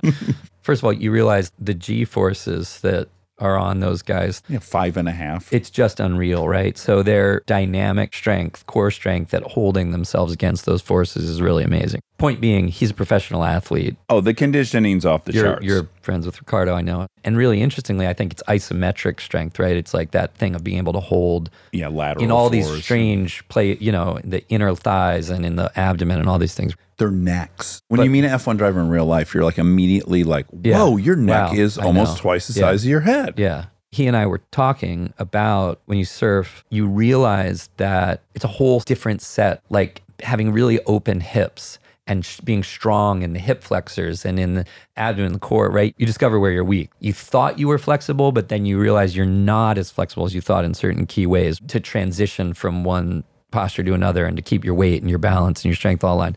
And I realized over time watching people like Kelly Slater or Gabriel Medina surf up close, the specific type of strength really crystallizes for you. So I started sort of saying, well, that's what I want to work. I don't want to just like lift straight line weights. I want to focus on a goal. So that's sort of what I've been doing more. And Lewis and I were talking about it too. That was my point, is not to brag that I hung out with Lewis Hamilton You should though, But- it's worth it. and that we're besties. But Yeah. even he was saying we went to this kind of cool training center for surfing. The place with the perfect wave. Yeah, with Kelly Slater's wave. Is that so fun? unbelievable. It's actually like a privilege because there's nothing like it in the world. There's never been anything that lets you train in a repetitive Do you know way. about that and- machine, and really Monica? learn. It's remarkable. So remarkable. I think the premise of it, I don't know anything about surfing, but as I recall, the premise of it was that it's really hard to judge these surfers in surfing competitions because they're all getting different waves. Sure, like some guy yeah. gets a better wave than another guy, or a girl gets a better Right, I mean, than that's kind of the art of it too. Sure, Right. but just it's not standard. It's not a Standardized. Yeah, a- standard. yes, yes, right. if you want to evaluate somebody, it's kind of unfair what set they get that comes in. The premise of this was like, what if we give everyone the exact same wave? Yeah. And he created this enormous machine. How long long is that? Like a quarter mile long? It's an old wake skiing lake. Yeah, it's like a electric cable. It looks like a train, but it has a six snowplow size foil. Uh huh. It pushes. It's it's an incredible, incredible feat of engineering. You can request from a portfolio oh, of waves, some that of barrel, some that don't, some of these Oh things, and they press a button and the foil changes, and it, it yeah, it's remarkable. That is cool. Anyway, the point is we were doing it a lot, and even Lewis, who's so fit, was like, "I'm not gonna be able to walk tomorrow," and I was like, "You." yeah, yeah, yeah, yeah. I'm an actor. I think I'm going to feel. Yeah, exactly. I do think there's value to strength training as you get older. Like that guy you work with, Charlie, is that like the kind of person, if you say to someone, hey, this Yes. is an agenda. Oh, he could do that. Yeah. Yeah, yeah, mm-hmm. for sure. He has transformed his own body in front of us, Oh, like yeah. as a hobby. You have to listen to the Peter Attia Huberman podcast because I think the reason you'll readdress your previous assumptions, and Peter Attia breaks all these down. When you look at the kind of actuary data, life expectancy, level of activity. He likes to start with his patients on the last 10 years of your life. You model backwards from what you want to do in the last 10 years of your life, and you establish these goals. And it's very simple math at that point. You say, okay, if you want to be able to go surfing mm-hmm. when, you're 89 years old, you're going to have to have these four different core strengths at this percentage of your current, because we can see, we have all mm. the data all humans fall precipitously over time in these key areas. So if you want to end up here on the XY axis at 89, you have to be here at 50 years old. You have to be able to deadlift 2x your body weight or hmm. whatever the numbers are because you're going to lose 8% a year. And so to end up at this sweet spot you want to be at, we know where you have to be today. And when you evaluate your fitness that way, it just becomes an entirely different calculus. That's really fascinating. Kristen was listening to it and she's like, oh, wow, right. Breaking hips, osteoporosis. These are things that are very prevalent in women. What's the best safeguard against them? Heavy weight training. It makes your ligaments pull harder on your muscles. It creates more bone density mass. Like it's just, do you want to do X, Y, or Z? Okay, this is what you have to be doing. Your hand strength is a big metric in where you'll end up. Can you hold your own body weight for these many minutes? Hmm. So he can just set at least your targets for today so that you'll end up where you want to be in that last 10 years of your life, which Yeah. is pretty fascinating. One of the things I think is so tough, it's very hard for people to find the resources of time and the resources of information. That's why those podcasts and stuff are so amazing. There's lots of things like the accessibility to really high grade what would have been expensive and hard to access hyper professionalized fitness information, right? Yeah. Truly backed by science. Yeah. I mean, you can go on and look at video series on Instagram on strength calisthenics. Then there's the whole problem of personal time and motivation and all Yeah, these yeah, things yeah. that are intrinsic. There's other barriers. The access to the people that you know you used to only be able to get for 250 an hour is kind of over, I think, which is cool. Yeah. God bless Peter T. He's pretty much giving his individual consulting business away for free on his podcast, and I'm there to take it all in for free. It's good to look for the silver lining in the rightful identification of the toxic things that come with social media and the addictions, the inauthentic scorecards, and the things that are unhealthful. But when I find myself, for instance, listening to all this noise about whether it's good or bad if Twitter goes away or he fucks it up or whatever, and I realize I don't care in the sense that, first of all, the life cycle of companies and creation, destruction, if it goes down, another way for people to communicate is going to rise. There are ones that are already there. I think the life cycle on these things, some of them are faddish. It's like Lincoln's speech about saying that we can neither add nor subtract. I think people's capacity to interact with each other will neither be added to nor subtracted. We will find our ways around it. And I think interaction between humans, the internet is like the Hydra. Anything you cut off, it's going to grow two more. There's no zero sum game of like, if we lose this, we'll never get it back. I also think the generational component gets vastly underestimated in these business models. Totally like agree. People don't even think Totally about agree. the fact that no one wants to use whatever your parents did. Period. That's built into the system. Couldn't agree more. Some things aren't. It's weird. I don't know what products escape that. You don't care that your parents drink Coca Cola. You still drink Coca Cola. Yeah. You know, I guess it's things that you more are likely to link your identity to. There's going to be generational turnover because it's Yeah. just not cool. I'm going to make one parallel before we go. I don't think I've ever done it, but of everyone I've ever met in my life, the person you most remind me of, and I don't know if you guys have had any kind of relations over the years, but you and Ashton are so similar. Do you know this? I know him not well. Okay, I'm going to make the case. You ready? Okay. So he has the same thing. He's not against me being jacked, right? But he's just always like, explain this to me. Explain explain this all this effort you're putting into this. His own agenda is more staying lean and thin is probably the best for longevity. You age better. You know, he's got all these different motivations for himself. He's got the discipline, he's got all the things you would need if you wanted to be muscular. And it just mm-hmm. doesn't appeal to him. And mm-hmm. he and I are always debating it. And he appreciates it in me. It's not Yeah. like he's judgmental. He has a different take, right? And it's kind of fun when we talk about it. He also did exactly what you did, which is a lot of people, when they get status and cachet, they use it to meet people. And so most actors end up hanging out with Mick Jagger and some professional tennis players, right? And then he is so into technology and he's so into investing. He's so into venture capitalism. This whole world to hmm. him is what's most fascinating. And he has leveraged his appeal mm-hmm. to become friends and get immersed in a world that is very unique for an actor to go get immersed. The only other person I know that took their leverage and did the same thing is really you. When I find out the people you spend time with or who you use that goodwill card to get hmm. on the phone, they're very unconventional. Interesting. You're so interested in business. You're involved in so many different businesses. Yeah. Less so interest in sort of the dynamics of business per se, and more so if Model can produce some change you like to see. Yeah, or not even just change, but I've started companies doing things that are not sexy and are not even, you know, let's call it positive social mission driven at all, but that for whatever reason, the niche thing that it's going after has caught my imagination. Like for you, Uber made sense the first time you met whoever started Uber. yeah, I met Travis a long time ago when it was in San Francisco. Or And that really quick, that's the difference between you, But- Ashton, and I. It was very specific. I lived in New York 30 years. The New York taxi system is an illegal cartel model,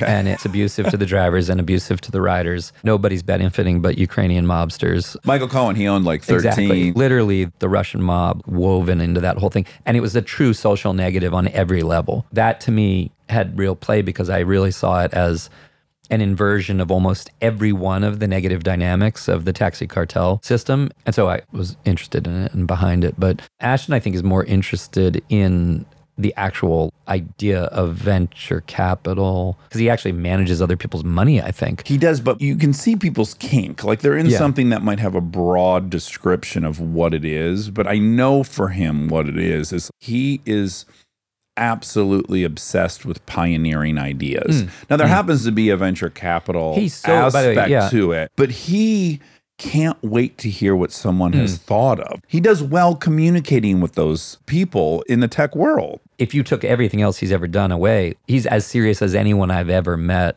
A thousand about percent. that. He's a complete, fully formed professional, and he's been at it for a long time. He's hyper, hyper, hyper impressive in his diligence and Yes. seriousness about it. The thing is kind of funny. The Glass Onion, the mystery is that my character is a tech billionaire who has invited his OG friends from the old days to a new private Greek island that he owns to have their annual reunion, but that this time he's planned a murder mystery game. And underneath it, we start finding out all the dimensions of their history and their interactions that could lead you to believe that each of them might have a reason to want him dead, right? That's right. That's sort of the basic premise, right? And Blanc ends up there. It was a huge villa at the Aman resort in Greece. There's some enhancement, but, Yeah. but actually just about everything about the house is actually what it looks like other than Oh Did you guys things. stay at the Aman? Oh no, I wish. To say we hung out on set is an understatement. Pretty much everyone was like, "Can I just sleep Live here here?" tonight and I'll see you in the morning?" I got a 5 a.m. call Yeah, time I- I think it would feel like be I better just if I just crash.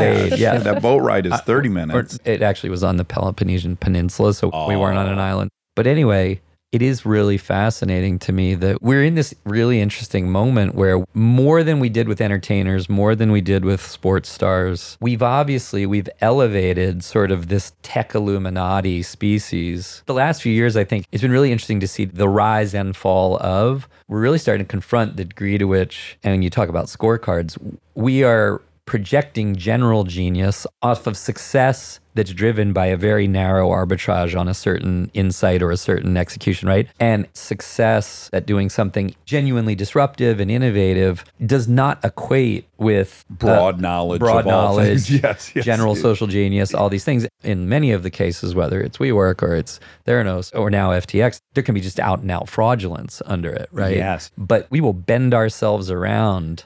We are very susceptible, us primates, to deities. We are so susceptible to like a couple of uh, impressive things, and we really will elevate someone to a non human Yeah. level of fallibility. I'm not pro or anti Elon, but I really am fascinated with the deification of him. And even watching what are quite objectively and obvious stumbles in the Twitter process, to watch the devotees of him explain and redirect how this was a brilliant stroke of calculation. Oh, yeah, he's purposely fucking this up. I've already heard this from some of the parishioners. Oh, yeah, he's fucking it up so that it's not as valuable so he can do X, Y, or Z. And I'm like, you're really bending Out on a now. limb. You're really bending this unbreakable bias that he's infallible. The guy Yeah. might fuck up a bunch, but that's not on the table.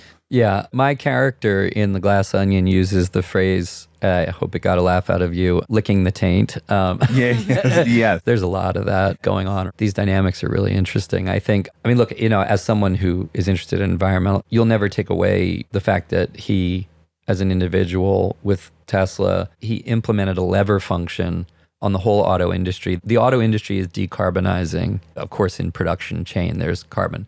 But he basically pushed the entire industry toward the inevitable outcome that we're driving electric Yeah, cars reeled it in by like 15, 20 years. Yeah. at least. But there's other I think- themes under this. So it's like there's this great skewering of our current worship of the tech geniuses. That in, In and of Glass itself- Onion. yes, in Glass Yes, Onion, yes. which is tasty. It is so ubiquitous. It's not Yeah. a esoteric concept. No, which and is by the way- crazy. by the way, a lot of the people- nerds have won. Revenge of the Nerds, like that movie wouldn't make sense today, right? No if way. you're a kid. I never thought about that, but that's yeah, funny. The jocks lost, and now like, what is their comeuppance? because of what's going on with Musk, literally people have been saying to me, obviously, you guys are skewering him specifically. Oh, right, right. And I keep saying, wait, wait, wait. We made this movie in the spring and summer of 2021. There was no evidence to the contrary. My character, and this is a little like Carly Simon's You're So Vain, you'll probably think this song is about you. Like, I think a lot of people might think it's about them. And if the shoe fits, it probably applies. But in truth, it really was much more interesting for us to take the best of the worst qualities of a lot of them and put them in the blender and create the ubermensch of tech Illuminati douchebags. It's a lot more interesting to create a heightened version of a thing than to try to take swings at one particular individual. that is the exciting signage to get you into what is a much more relatable dynamic, which I think the movie's really ultimately about, which is it doesn't really matter where you're at on the strata or the socioeconomic ladder. These pockets exist in every single little social network. So when I was younger and we were all broken in Detroit, I had a buddy who had three snowmobiles. Like that elevated him to the role of your character in this movie Yes, you're right. y'all have to play ball with the person who's got the shit you want. It is actually the most relatable dynamic to watch I couldn't unfold. agree more. It's really as much about old friends and their in group, out group. Yes, and who has the status in the group and who has the shit Yeah. everyone's kind of benefiting from, and then how that taints relationships. and of course, I turn it right back into myself. It's an interesting dynamic to be someone who might be providing the things, how human and natural it is to resent that person. There's just a lot of really juicy human dynamics Yeah. that Yeah. are on display in that in a heightened way, but are familiar, I think, to a lot of people. There's always the friend who has the biggest house, and then everyone goes to their house for the barbecues. Things are off to the races at that point. Yeah, and isn't it funny? I think the first one's really more family. Everybody with their knives out to try to get from Christopher Plummer's successful granddad writer. Yes. Right. And it's hilarious specifically because people can relate to their alt right cousin and the uncle who thinks he's going to inherit the business. And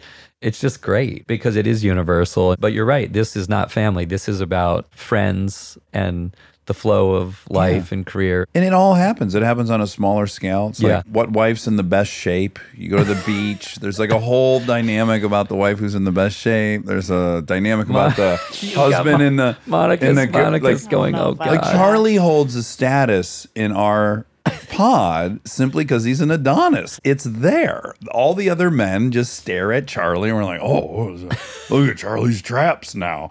Look when he walks. Like we're little monkeys. You know what I think's funny about your group is the guys are looking at the men. Yes. Yeah, They're not looking at each other. I don't think that's unique. I think men look at men and women look at women.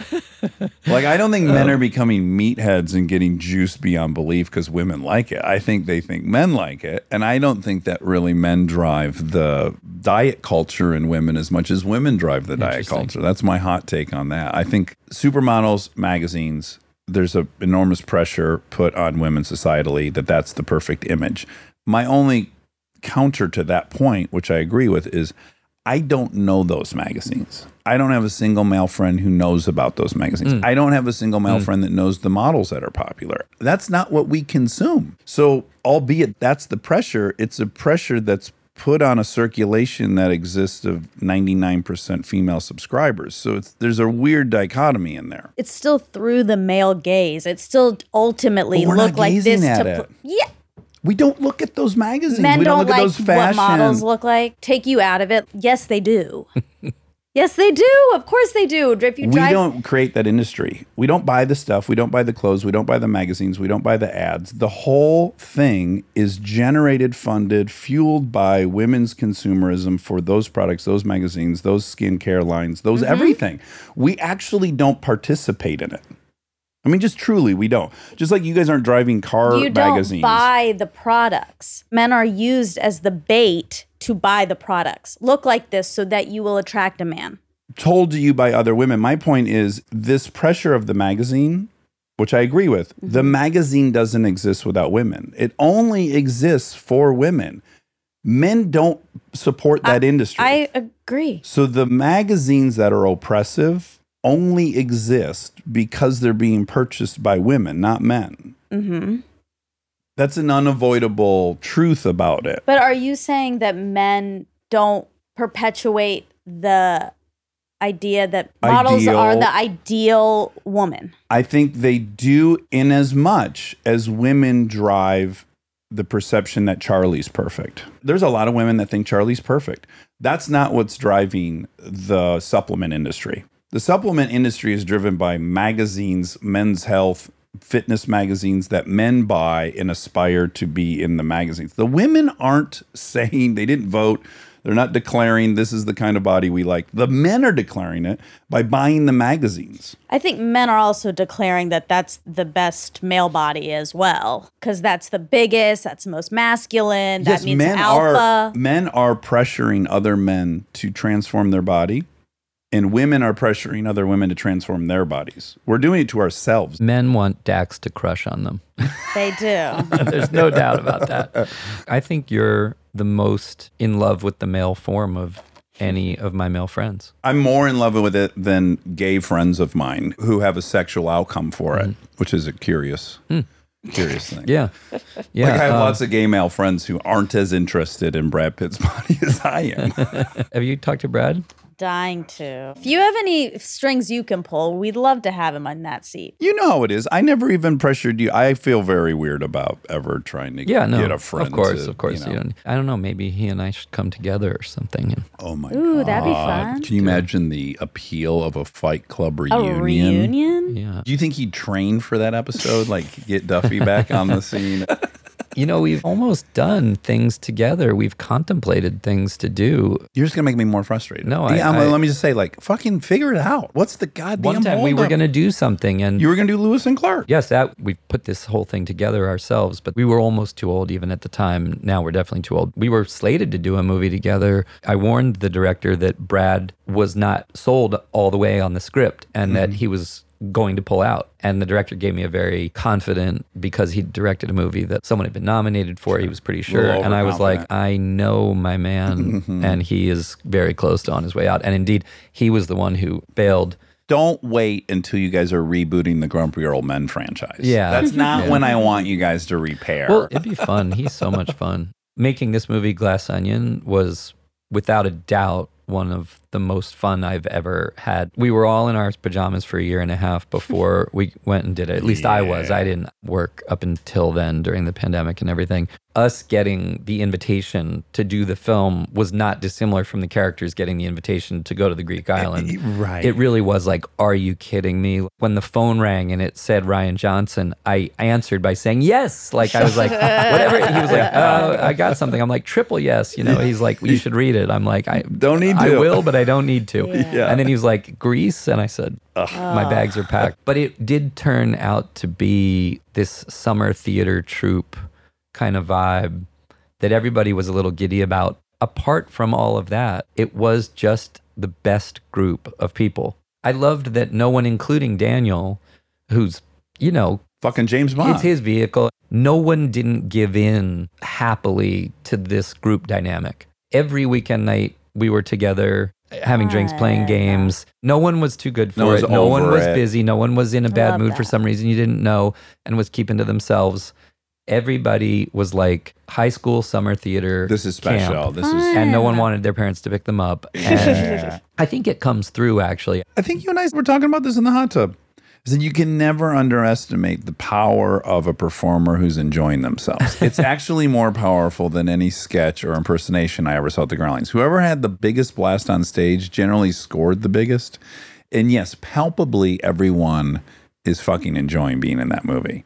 And it's Yes. so fun. Yeah. Fortunately, that's not bad for the film. For- No, no, no, no, no, no, that's no, no. right. Yeah, you aren't right making Schindler's. List. No. You're like, why is everyone in such a good mood? This is that's Way too happy Yeah, right this is cognitive dissonance in a bad way. I loved it. I love everything that Rian makes. I love Knives Out, the first one. I love Yeah. this one, and it has the rare trajectory of the movie gets better and better and better and better every minute you watch it. I totally agree. He's got a great feeling for just when to flip things in the way that perks you right back up and goes, oh, wait, I did not realize this is what was happening. He's got an exquisite sense of construction. Yes. You know, a mystery can be clinical. If you're spending time trying to figure it out, you're maybe not being entertained enough. And mm-hmm. I think he does a terrific little sleight of hand, which is you think you want to figure it out, but at a certain point, you're kind of having so much fun I didn't give you- a fuck. that you're not doing the mental gymnastics of just trying to figure it out. You're just sort of being entertained. So then when it's revealed, it's pleasurable. But even more than that, what I think I really admire about him that maybe he's not in Agatha Christie things or other types of things is he's always got like Ana de Armas's character in that one, and I won't say who in this one. You slowly begin to realize who you're rooting for, and you realize that you're there for the underdog. it's rewarding. Yeah. If you have anything, I think, where you can ultimately know who you're rooting for, has a slightly different ultimate satisfaction at the end. you're in Yeah. sync with Aristotle's poetics. Like you're now in the sacred ground of its story. You have a uh, protagonist and antagonist. You know who to root for. Rian, he'll listen to this, and you just made him die of happiness because you basically said Arist- it's beyond Agatha Christie.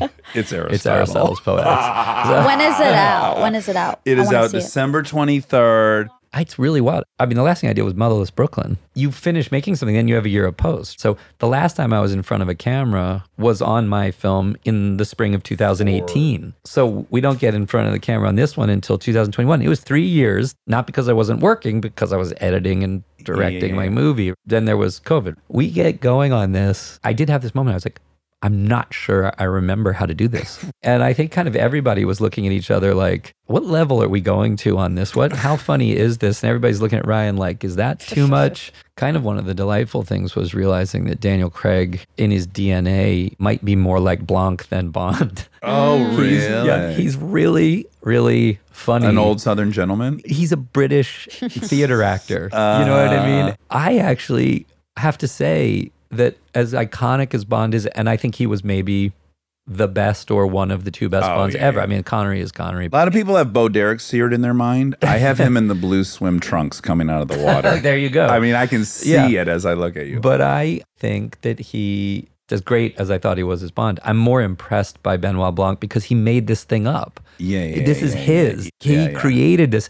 And I had a hard time keeping a straight face Yes. on the set with him. He is so funny and he's a funny physical comedian. I decided to just try without asking him in a moment of fear, grabbing him in a very intimate way. And you kind of go in your mind, I know he's just an actor like me. He's not James Bond, but I wonder if this is going to be okay. When I grabbed him, he did the funniest sort of Puckered. yeah, he did the funniest little ass clench and look over the shoulder like a French Moliere actor or something. You know what I mean? I'm such a fan of him. Yeah. I'm so glad he's doing stuff like this. One second, sorry. So we've go to see Kristen last year on her movie in England. The girls have never been to England. Monica and I and the girls are in a cab. We've just landed.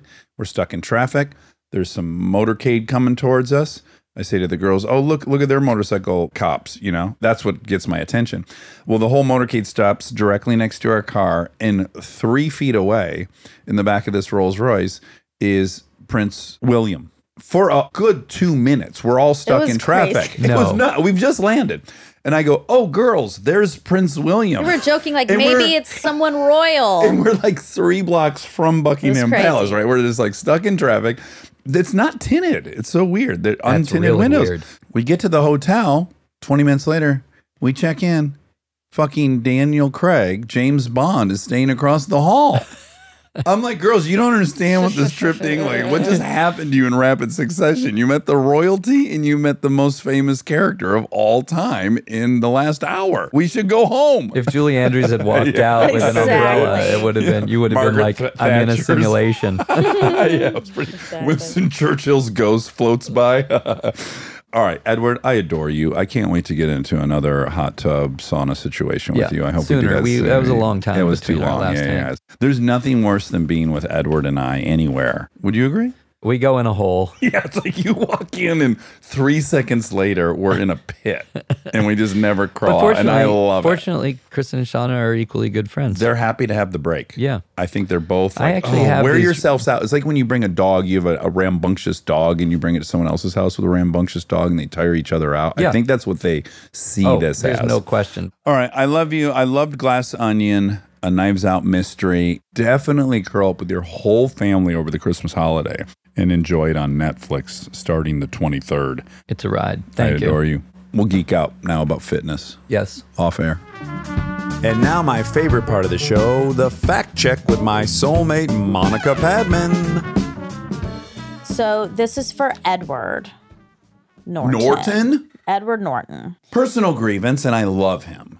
Okay. I always grew up calling him Ed Norton, Yeah. but he prefers Edward. Oh, he does. He does.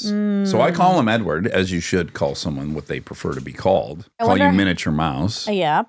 I mean, I think he's an Edward. I don't think he's an Ed. That's fair. So that makes sense. Yeah. But when I'm with him, I kind of want to go like, hey, Ed, have you seen that? You know, because it's shorter and I'm lazy, I guess. Mm. That's probably just what it's about. We could call him Ed. I say Monty, right? A lot of times I say Monty. yeah. What do you think, Monty? It's so convenient. Yeah. Okay. So he said that, and this I'm really glad I fact checked this. He says the Four Seasons is he thought maybe owned by the Sultan of Brunei. It's not. I think he was thinking of the Beverly Hills Hotel is The Dorchester collection And the- is- yes. is owned by the Sultan of Brunei, which is the Beverly Hills Hotel, the Plaza, New in York. Paris. Oh, in Paris. well, the Plaza Athene Oh. in Paris, London's Dorchester, 45 Park Lane, um, the Coworth Park Hotel in Berkshire. Anyway, so that is owned by the Sultan of Brunei. Okay, so the actual definitions of cynic versus skeptic. Oh, wonderful. Yeah. Cynic is a person who believes that people are motivated purely by self interest rather than acting for honorable or unselfish reasons. Okay. Is there a second definition of that? A member of a school of ancient Greek philosophers founded by. That's the one I was thinking. No, I'm teasing. no. To me, a cynic is a misanthrope. Like that first statement, I agree with. I do believe all animals on planet Earth are selfishly motivated. They're trying to get their food needs met, their water needs, their shelter needs, and their love needs. Right. They can, in pursuit of that, be quite benevolent and seemingly selfless. But I don't. I I'm one of those people that doesn't think a selfless act exists. But that makes you a even, cynic. Then. even if it's a sacrifice to yourself. Mm-hmm. Like you can definitely sacrifice yourself to people. yeah. I've done it. Mm-hmm. But it is selfishly motivated. It's supporting an identity I have or a belief I have about myself Yeah. that I'm the type of person that would Yeah. do X, Y, or Z. But I don't think of, when I think of a cynic, I think someone's actively out to exploit a situation or benefit at the expense of someone else. Yeah. I get that, but this is the actual definition. know. I'm, I'm, I'm, I'm coming to terms with so that. perhaps you are a cynic. I was well. I guess I am, but Yeah. a cynic, cynic sounds like a misanthrope, or I I had previously thought of a cynic as misanthropic. Yeah. A skeptic is a person inclined to question or doubt accepted opinions. Mm-hmm. So you could be both. Yeah. They're different. I mean, they're completely different. Well, one's a pejorative and one's not, right? A cynic is a pejorative. If you call someone a cynic, that's a negative put down of that person. Well, if you're a person who thinks that a person who believes that people who are motivated purely by self interest rather than acting for honorable or unselfish reasons is bad, Well, I guess that honorable part's a nice caveat. I'm just saying colloquially, when you if someone called you a cynic, it, you'd feel insulted, right? not if I was one. Hmm. I think if I bought into this notion, then then that's who I am. Like I don't think I could find that a pejorative if I believe that. I'm just saying the way it's being used currently in society. Oh. That definition aside, don't you think it's generally used as a Hmm. pejorative? Yeah, I guess. I mean, do people want to be around cynical people? That's interesting. Probably not. Yeah. So yeah. Or like, um, oh my god, I want to set you up with my buddy Mark. You're gonna love me. Such a cynic.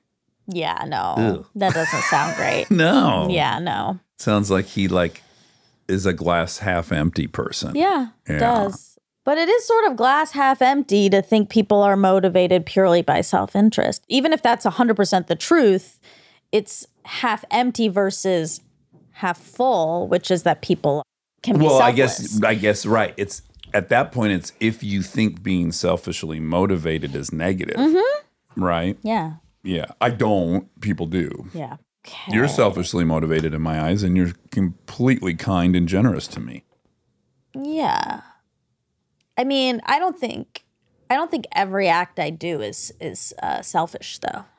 Like I don't think I've I Can you think of one? yeah, I I just found out some bad information about a friend or some sad information regarding a friend and I immediately went out and I like put together a distraction package. I don't that wasn't for selfish reasons. That was to make her feel good. Okay, you want I can argue why it is. Okay. A, it's painful when someone you love is hurting. It hurts me when you're hurting. It mm-hmm. hurts me when my children are hurting. If Rob is hurting and his kid's sick, I'm. I, it, it makes me un- sad and uncomfortable because I love him and I want him to be happy. So if I can alleviate his situation, I'm a bringing my own situation because I don't like it. I don't like when you're suffering, and I want to stop your suffering because because it makes me feel bad when you're suffering. Like you feel bad, right? Knowing your friend is suffering. Yeah. Yeah. But I don't think what I'm doing is going to fix the suffering. I No, just think it an- might help. And it might help. Why not help if I can help? Right. So that like there's the one immediate thing, which is just like, I want this to be lessened. Yeah. I mean, you think it's I want it to be lessened for me, and I don't think that. I want it to be lessened for her. It, her her pain is sad to me, Of of, cour- course. Like yeah. I I I'm so sad that she's in this experience, but I'm not sad. I'm not crying over the things she's upset about. And I bet it bothers you. It bothers me when someone's in a really bad spot that I love. Like it gives me discomfort Yeah. and sadness. well, if you have empathy, it should bring a little bit of that. Yeah. And so I want to make that go away. That's one part of it that potentially self. You're not signing on that. That's fine. Yeah, I'm not. Okay. And then secondly, you have an identity.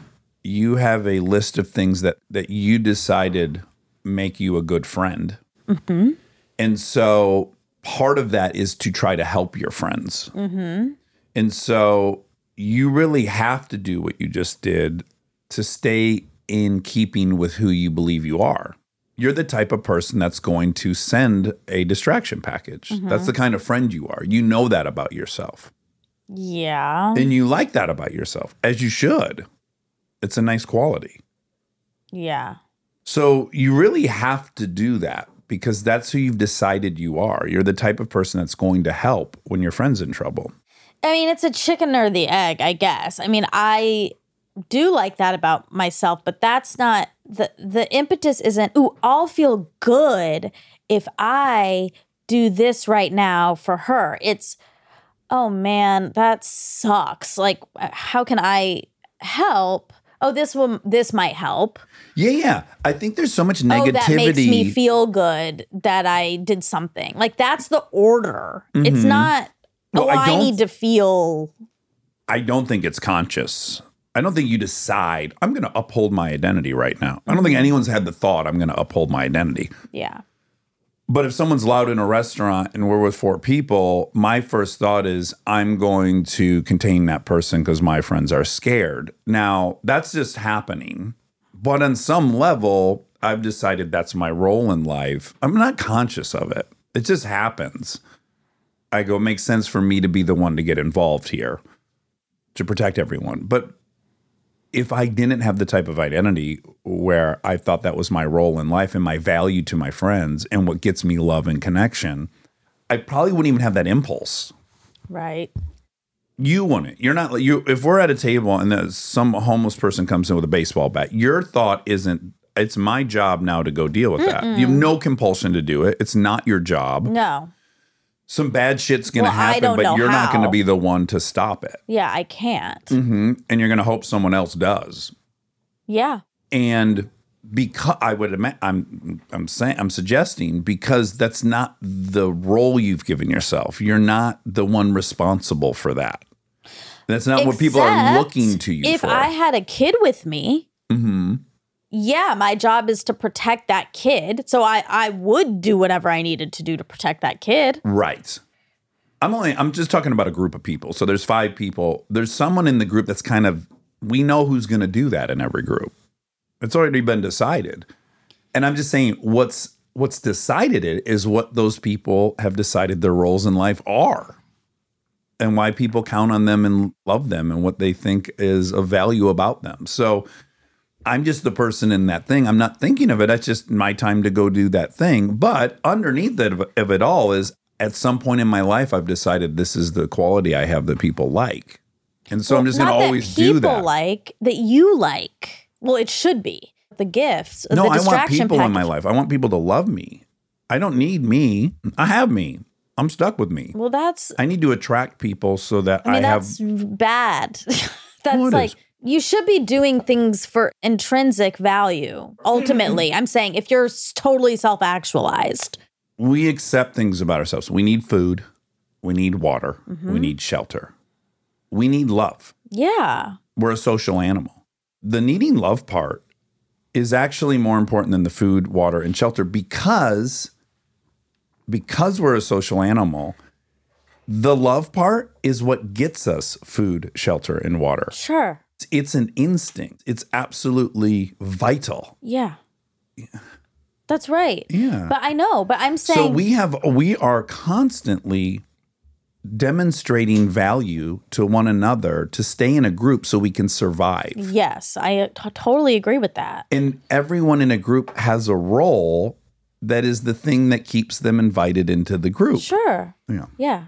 That's all true, but I I believe in selfless acts. I don't think people are selfless or selfish. We I think we all have all of that. I think there's a ton of people whose actions are very, very selfish. And those are people, in my opinion, that don't have a great barometer of how to be included in a group. They haven't figured out how to be appealing to other people. Mm-hmm. I think everyone wants love and they want adoration and they want attention. Yeah. And everyone's employing different strategies. And other people have not been smart enough to go. When I behave selfishly, when I get a pizza and I give you one slice and I take eight slices, you're probably not going to want to hang out with me. Mm-hmm. I want all eight slices. That's what the human wants. Sure. But I know enough that I, I prioritize this connection with you above my desire for eight of the nine slices. Right. Totally. That'd be a weird pizza that was cut into nine slices. I recognize that. If you're OCD, that sucks as an example. My frustration is like, it's labeled negative. It is in our society. It's just labeled negative. That that's a negative thing. And um, you know, selfishness is bad. yeah. Is I think incomplete and kind of a little bit of a binary fairy tale. Yeah. I don't. I don't know. know what we we're got so. I don't think selfishness is necessarily bad, and I think selflessness exists. Yeah. Okay, so oh, we talked about Edward, ding ding ding, but Edward Albee, a playwright who wrote Zoo Story. It reminded me in college, I think it was like maybe my last scene that I had to do. I did a scene from Zoo Story. Oh, really? Yeah, What is Zoo Story? it's a play, but it's a bunch of different. Um, Animals? No, Okay. no, You weren't like in a giraffe costume or anything. no. It's intense. Is it um, like Neil LaBute kind of? Uh, more, in- I would say even More more, than Neil I mean, Neil? LaBute is more realism. This is a little more absurd. okay. I was really proud of it. It was the last. It was my senior year. Was the last thing, and it felt like I culminated. Oh, wonderful. Yeah, Did they rate, did they give you grades for that? Do you get like an Yeah. A or a B on your performance? yeah. I got an A. Oh my god. A plus? I don't remember. I think. 5.0?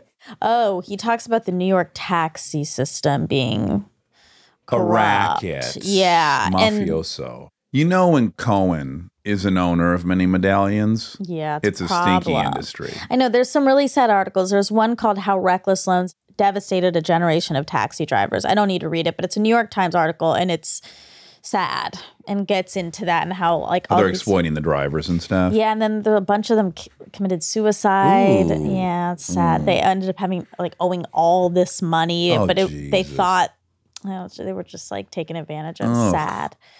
And they're all like immigrants. What's his name? Cohen. Michael. Michael Cohen. Did you watch the, you watched the Falwell Junior doc? Mm. I didn't finish.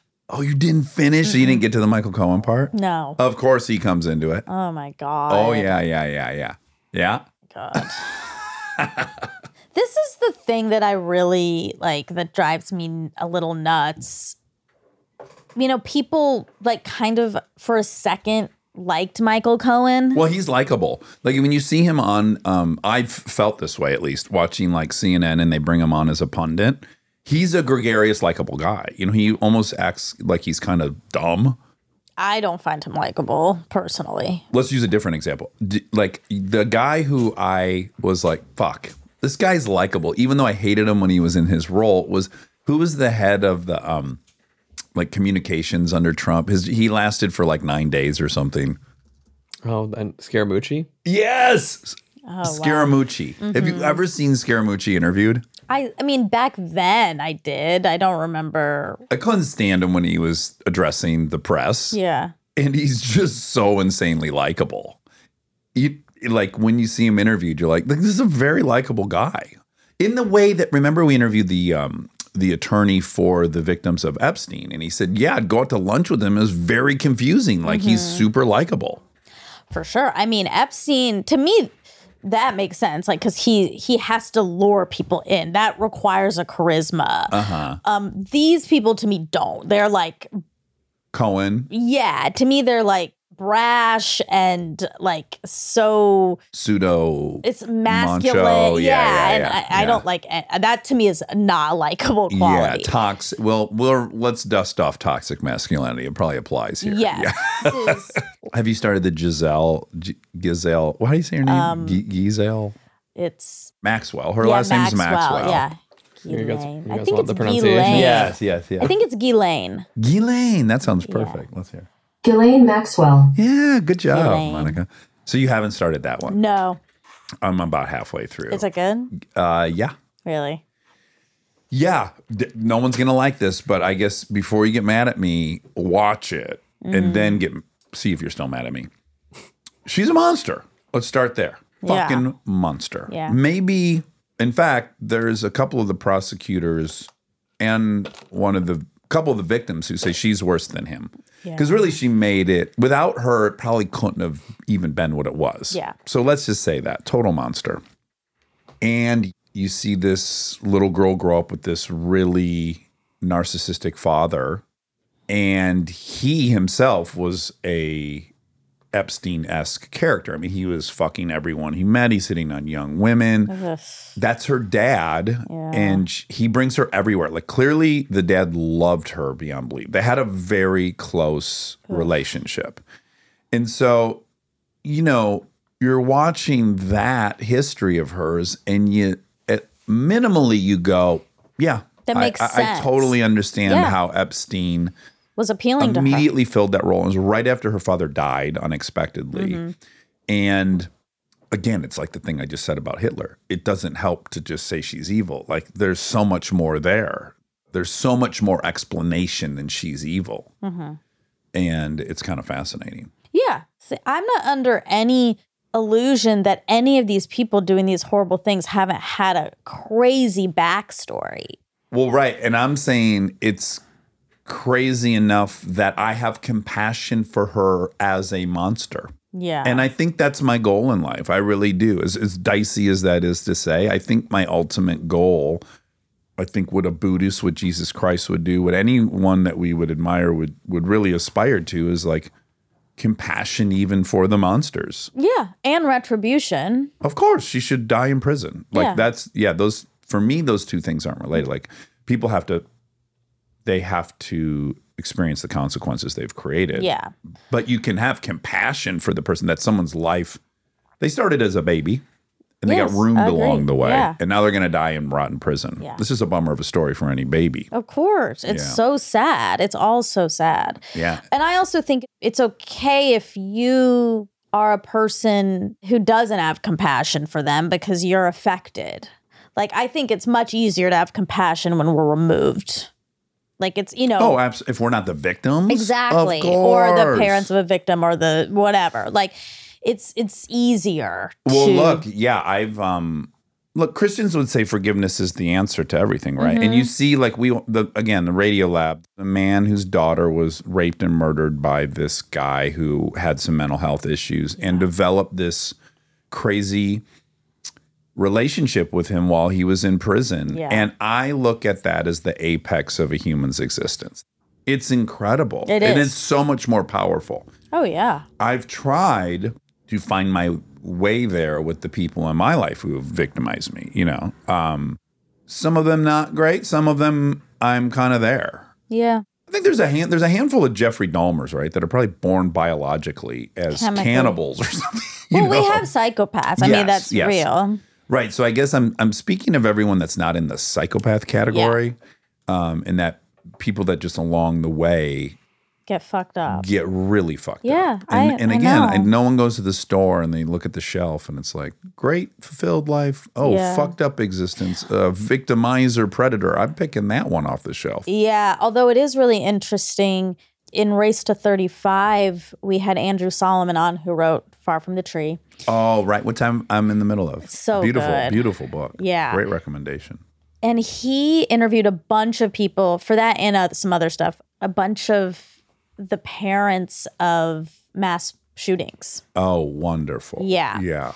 And he, you know, there's a there's so much there that's fascinating and so sad and but he said it's it's interesting most of those kids grew up in pretty wholesome um, environments. Like you want the answer to be that it was bad, that it was fucked up, that there were stepdads, that there was this, that Right. there, and he's like, in a lot of these cases, that's not true. That doesn't mean you know they're they didn't have any hardship, of course. Well, for some people, school is as destructive Mm-hmm. as home life is. You're there equal amounts of time. Right. Guess You're it's- never justify. I'm making no case for ever justifying anyone. Oh, no. Okay. But I witnessed in my lifetime, in my 12 years in public education, I witnessed at least a dozen human beings be destroyed by the school. Mm-hmm. I mean, really destroyed Yeah. and evil. I would prefer my childhood experience to their school experience. Robbie in Chicago, do you see kids just get absolutely fucking destroyed? Not. I mean, I was in the suburbs, so not. Mm. A pretty privileged suburb. Yeah, there was like a handful of kids that got beat up. I mean, three times a week in my junior high. Like Yeah, anyone who wanted to prove their shit went to these three kids. They got humiliated in front of every girl Yeah. three times a week. They got shit thrown at the back of their head all day long in school for fucking seven hours. Mm-hmm. I don't know how they handled it. And clearly some don't. But No, they don't. But also, there's a the- level of torture that can happen in school that is just brutal. Right. But also, in a lot of these cases with the mass shooters, Uh-huh. the peers will say, that's unexpected. Yeah, they were like a loner, but it wasn't. It wasn't that scenario. Right, right. So uh, I'm all Again, I'm not making excuses for anyone. Um, No, I know. I'm just. It's all to say that sometimes people are fucked up chemically, all kinds of reasons why, and it's not necessarily based in their having experience. Yeah. I guess yeah, I'm I'm I'm caught in my what I witnessed. And what I witnessed when I hear kids go berserk, I- I was shocked that more kids didn't go berserk. It's funny that part doesn't ever seem to enter the when there's a mass shooting, Yeah. it's it's immediately a gun debate and it's a mental health debate. Yeah. I don't hear the like what's the system in place to monitor kids who are getting destroyed? No, but that's what I'm saying. Like in those, in a lot of these cases, they do ask peers. They'll Uh-huh. say, like, "Does this make sense? Yeah, D- Is that was that person bullied a lot?" And many of them, they say no. Right. And they don't know what's happening at home. But then that's why these two pieces I find interesting. When a lot of the peers say, "Not really," like, yeah, they were kind of off on their own, but n- no, it wasn't this like what you're talking about, this Yeah. torture. And then you talk to the parents, and they also it's a pretty wholesome environment it's very curious how this Yeah. person became that it's scary it's sad Yeah, you're right. And then on this whole spectrum between Dahmer and the innocent boy who gets destroyed, you have this bizarre group somewhere, I don't know, on that spectrum of like these incels. And they're just fucking furious that they can't get laid. yeah that's a lot of it Oh my God. can I- entitlement okay. This is, I wonder if I can lay this out. Aaron and I were talking about, Aaron and I are always talking about how fucked up men are. Mm-hmm. This is our favorite topic, right? And, and of course, where we came from. When you're weak, you're anything, you're gay, right? This is what we were called. And so we're regularly talking about like when he the example I think we've even talked about on here when he was here is when he when he was in the hospital, his friends, his super masculine Detroit friends mm-hmm. would would text him something um kind of sweet and concerning and then they'd be so uncomfortable that then they'd finish it with a bunch of insults. Right. Like this was this pattern. It's like, Yeah. oh my God, they just can't say I'm worried about you. yeah And then similarly, we the last time he was visiting, we were talking about how men will make fun of other men who love their wives. right? right And we were jokingly saying, like, oh my God, there's fucking nothing gayer than a guy is fucking in love with his wife. Like, what could be gayer? This was our joke. Like, can you imagine Yeah. someone saying that? Well, there's this podcaster Fuentes. I didn't really know about him. Do you know about him? He, do you know about him, Robbie? It seems like you would know of him. He's a younger dude, Fuentes. He's a white nationalist, anti-Semite, racist. Well, this is the guy Trump had dinner with. with Yeah, yeah, yeah, Kanye. yeah. Yeah. And he recently came out and said it's super gay to have sex with a woman. and Aaron sent it to me. I was like, oh my God, that was our joke. oh my god. that was God. our fucking joke. Here, I can read you the yeah, the headline that was in um, a bunch of different magazines yesterday. Men having sex with women is gay, claims straight, quote, in quote, straight right wing podcaster Nick Fuentes. And so then I was like, well, who is this guy? And then I found out he is a leader of incels. But he says it's gay to have sex with women. That's how fucking it's insane insane this whole thing is. yeah is. it's crazy This guy's so fucking gay. He's constantly fucking women. And what could be gayer? God, that is nuts. Oh my god, men are so weird. Is there anything like that with women? Like, am I missing out on anything? Like when you guys do your your women's dinners and your Uh-huh. women's hangs at your apartment, like is there any bizarre there because Sure there can there's- be in groups of men like it gets so us and them and us, and then you just start wondering like, do these dudes just solely want to be with other men? And Hmm. would they really would the dream be that they they just were in love with men, but for some reason they either can't admit that or they just are not wired that way? Like what's going on? Like I love dudes, I like going to the track, I have a lot of guy friends. I just I don't I don't relate when it gets to that zone. Um, no, but I will say I do think a lot of women prefer being around women. I don't think they're sexually attracted to women. Right. But I think they prefer that type of connection over And the male female connection. yeah, and that, that energy of that relationship. Yeah. Yeah. I think that's pretty common. I don't know if I feel that. I mean, I have so many Male Um, friends. I have a lot of male friends, but I have I also have so many amazing female friendships Yeah.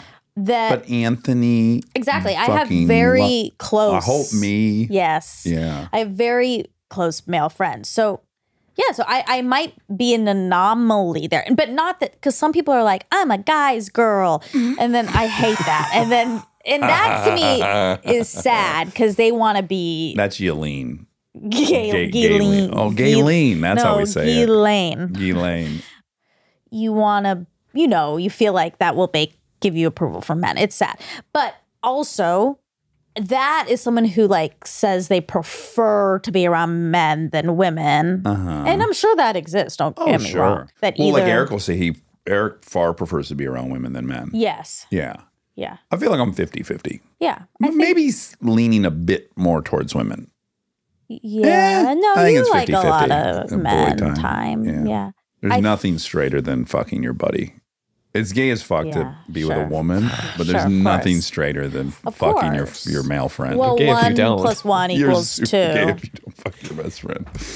I think I'm. I think You're I'm 65, I think I'm s- 35. Yeah, Okay. f- female to male. Yeah, what yeah, are you, yeah. Rob? What are you, Wobby? I get along with women, I think. yeah, Well, You're a very sweet boy, I'm like 60 40, I think. women. man. But I have, I mean, but I have Women or more, men? Men. I have more male friends, but I think I have better relationships with female friends. Yeah. yeah, yeah. Anyway.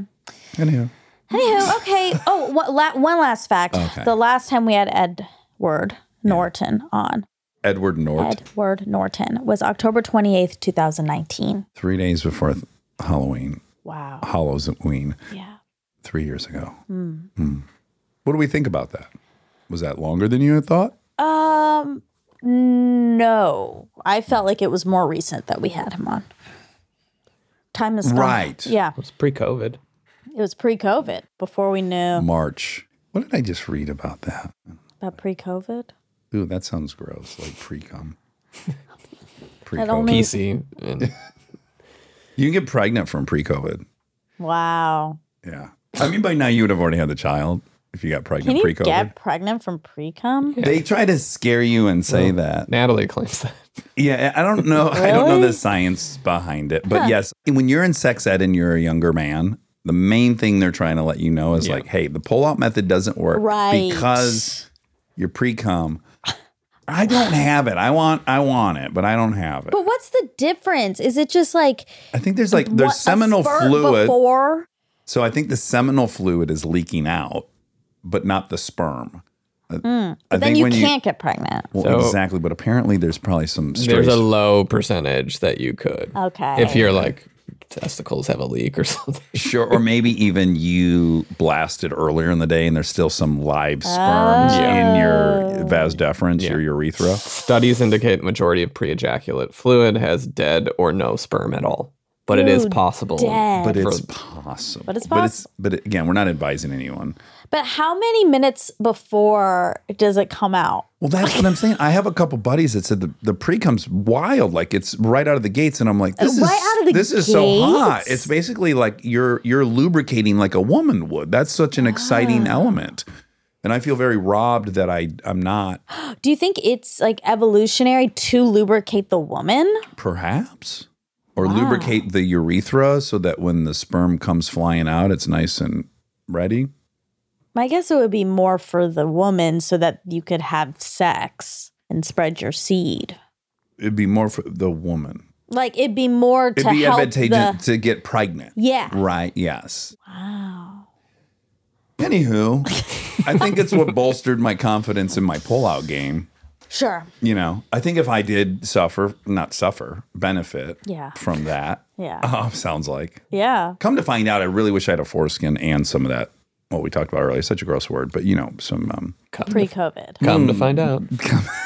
There he goes. Oh wow. Come to find out, I still liked the frightful one a little better. a little bit better. Yeah. Yeah, yeah, yeah. It's uh, very uncommon. Someone would help with your luggage like that. Uh, all right, I love All you. All right, love you.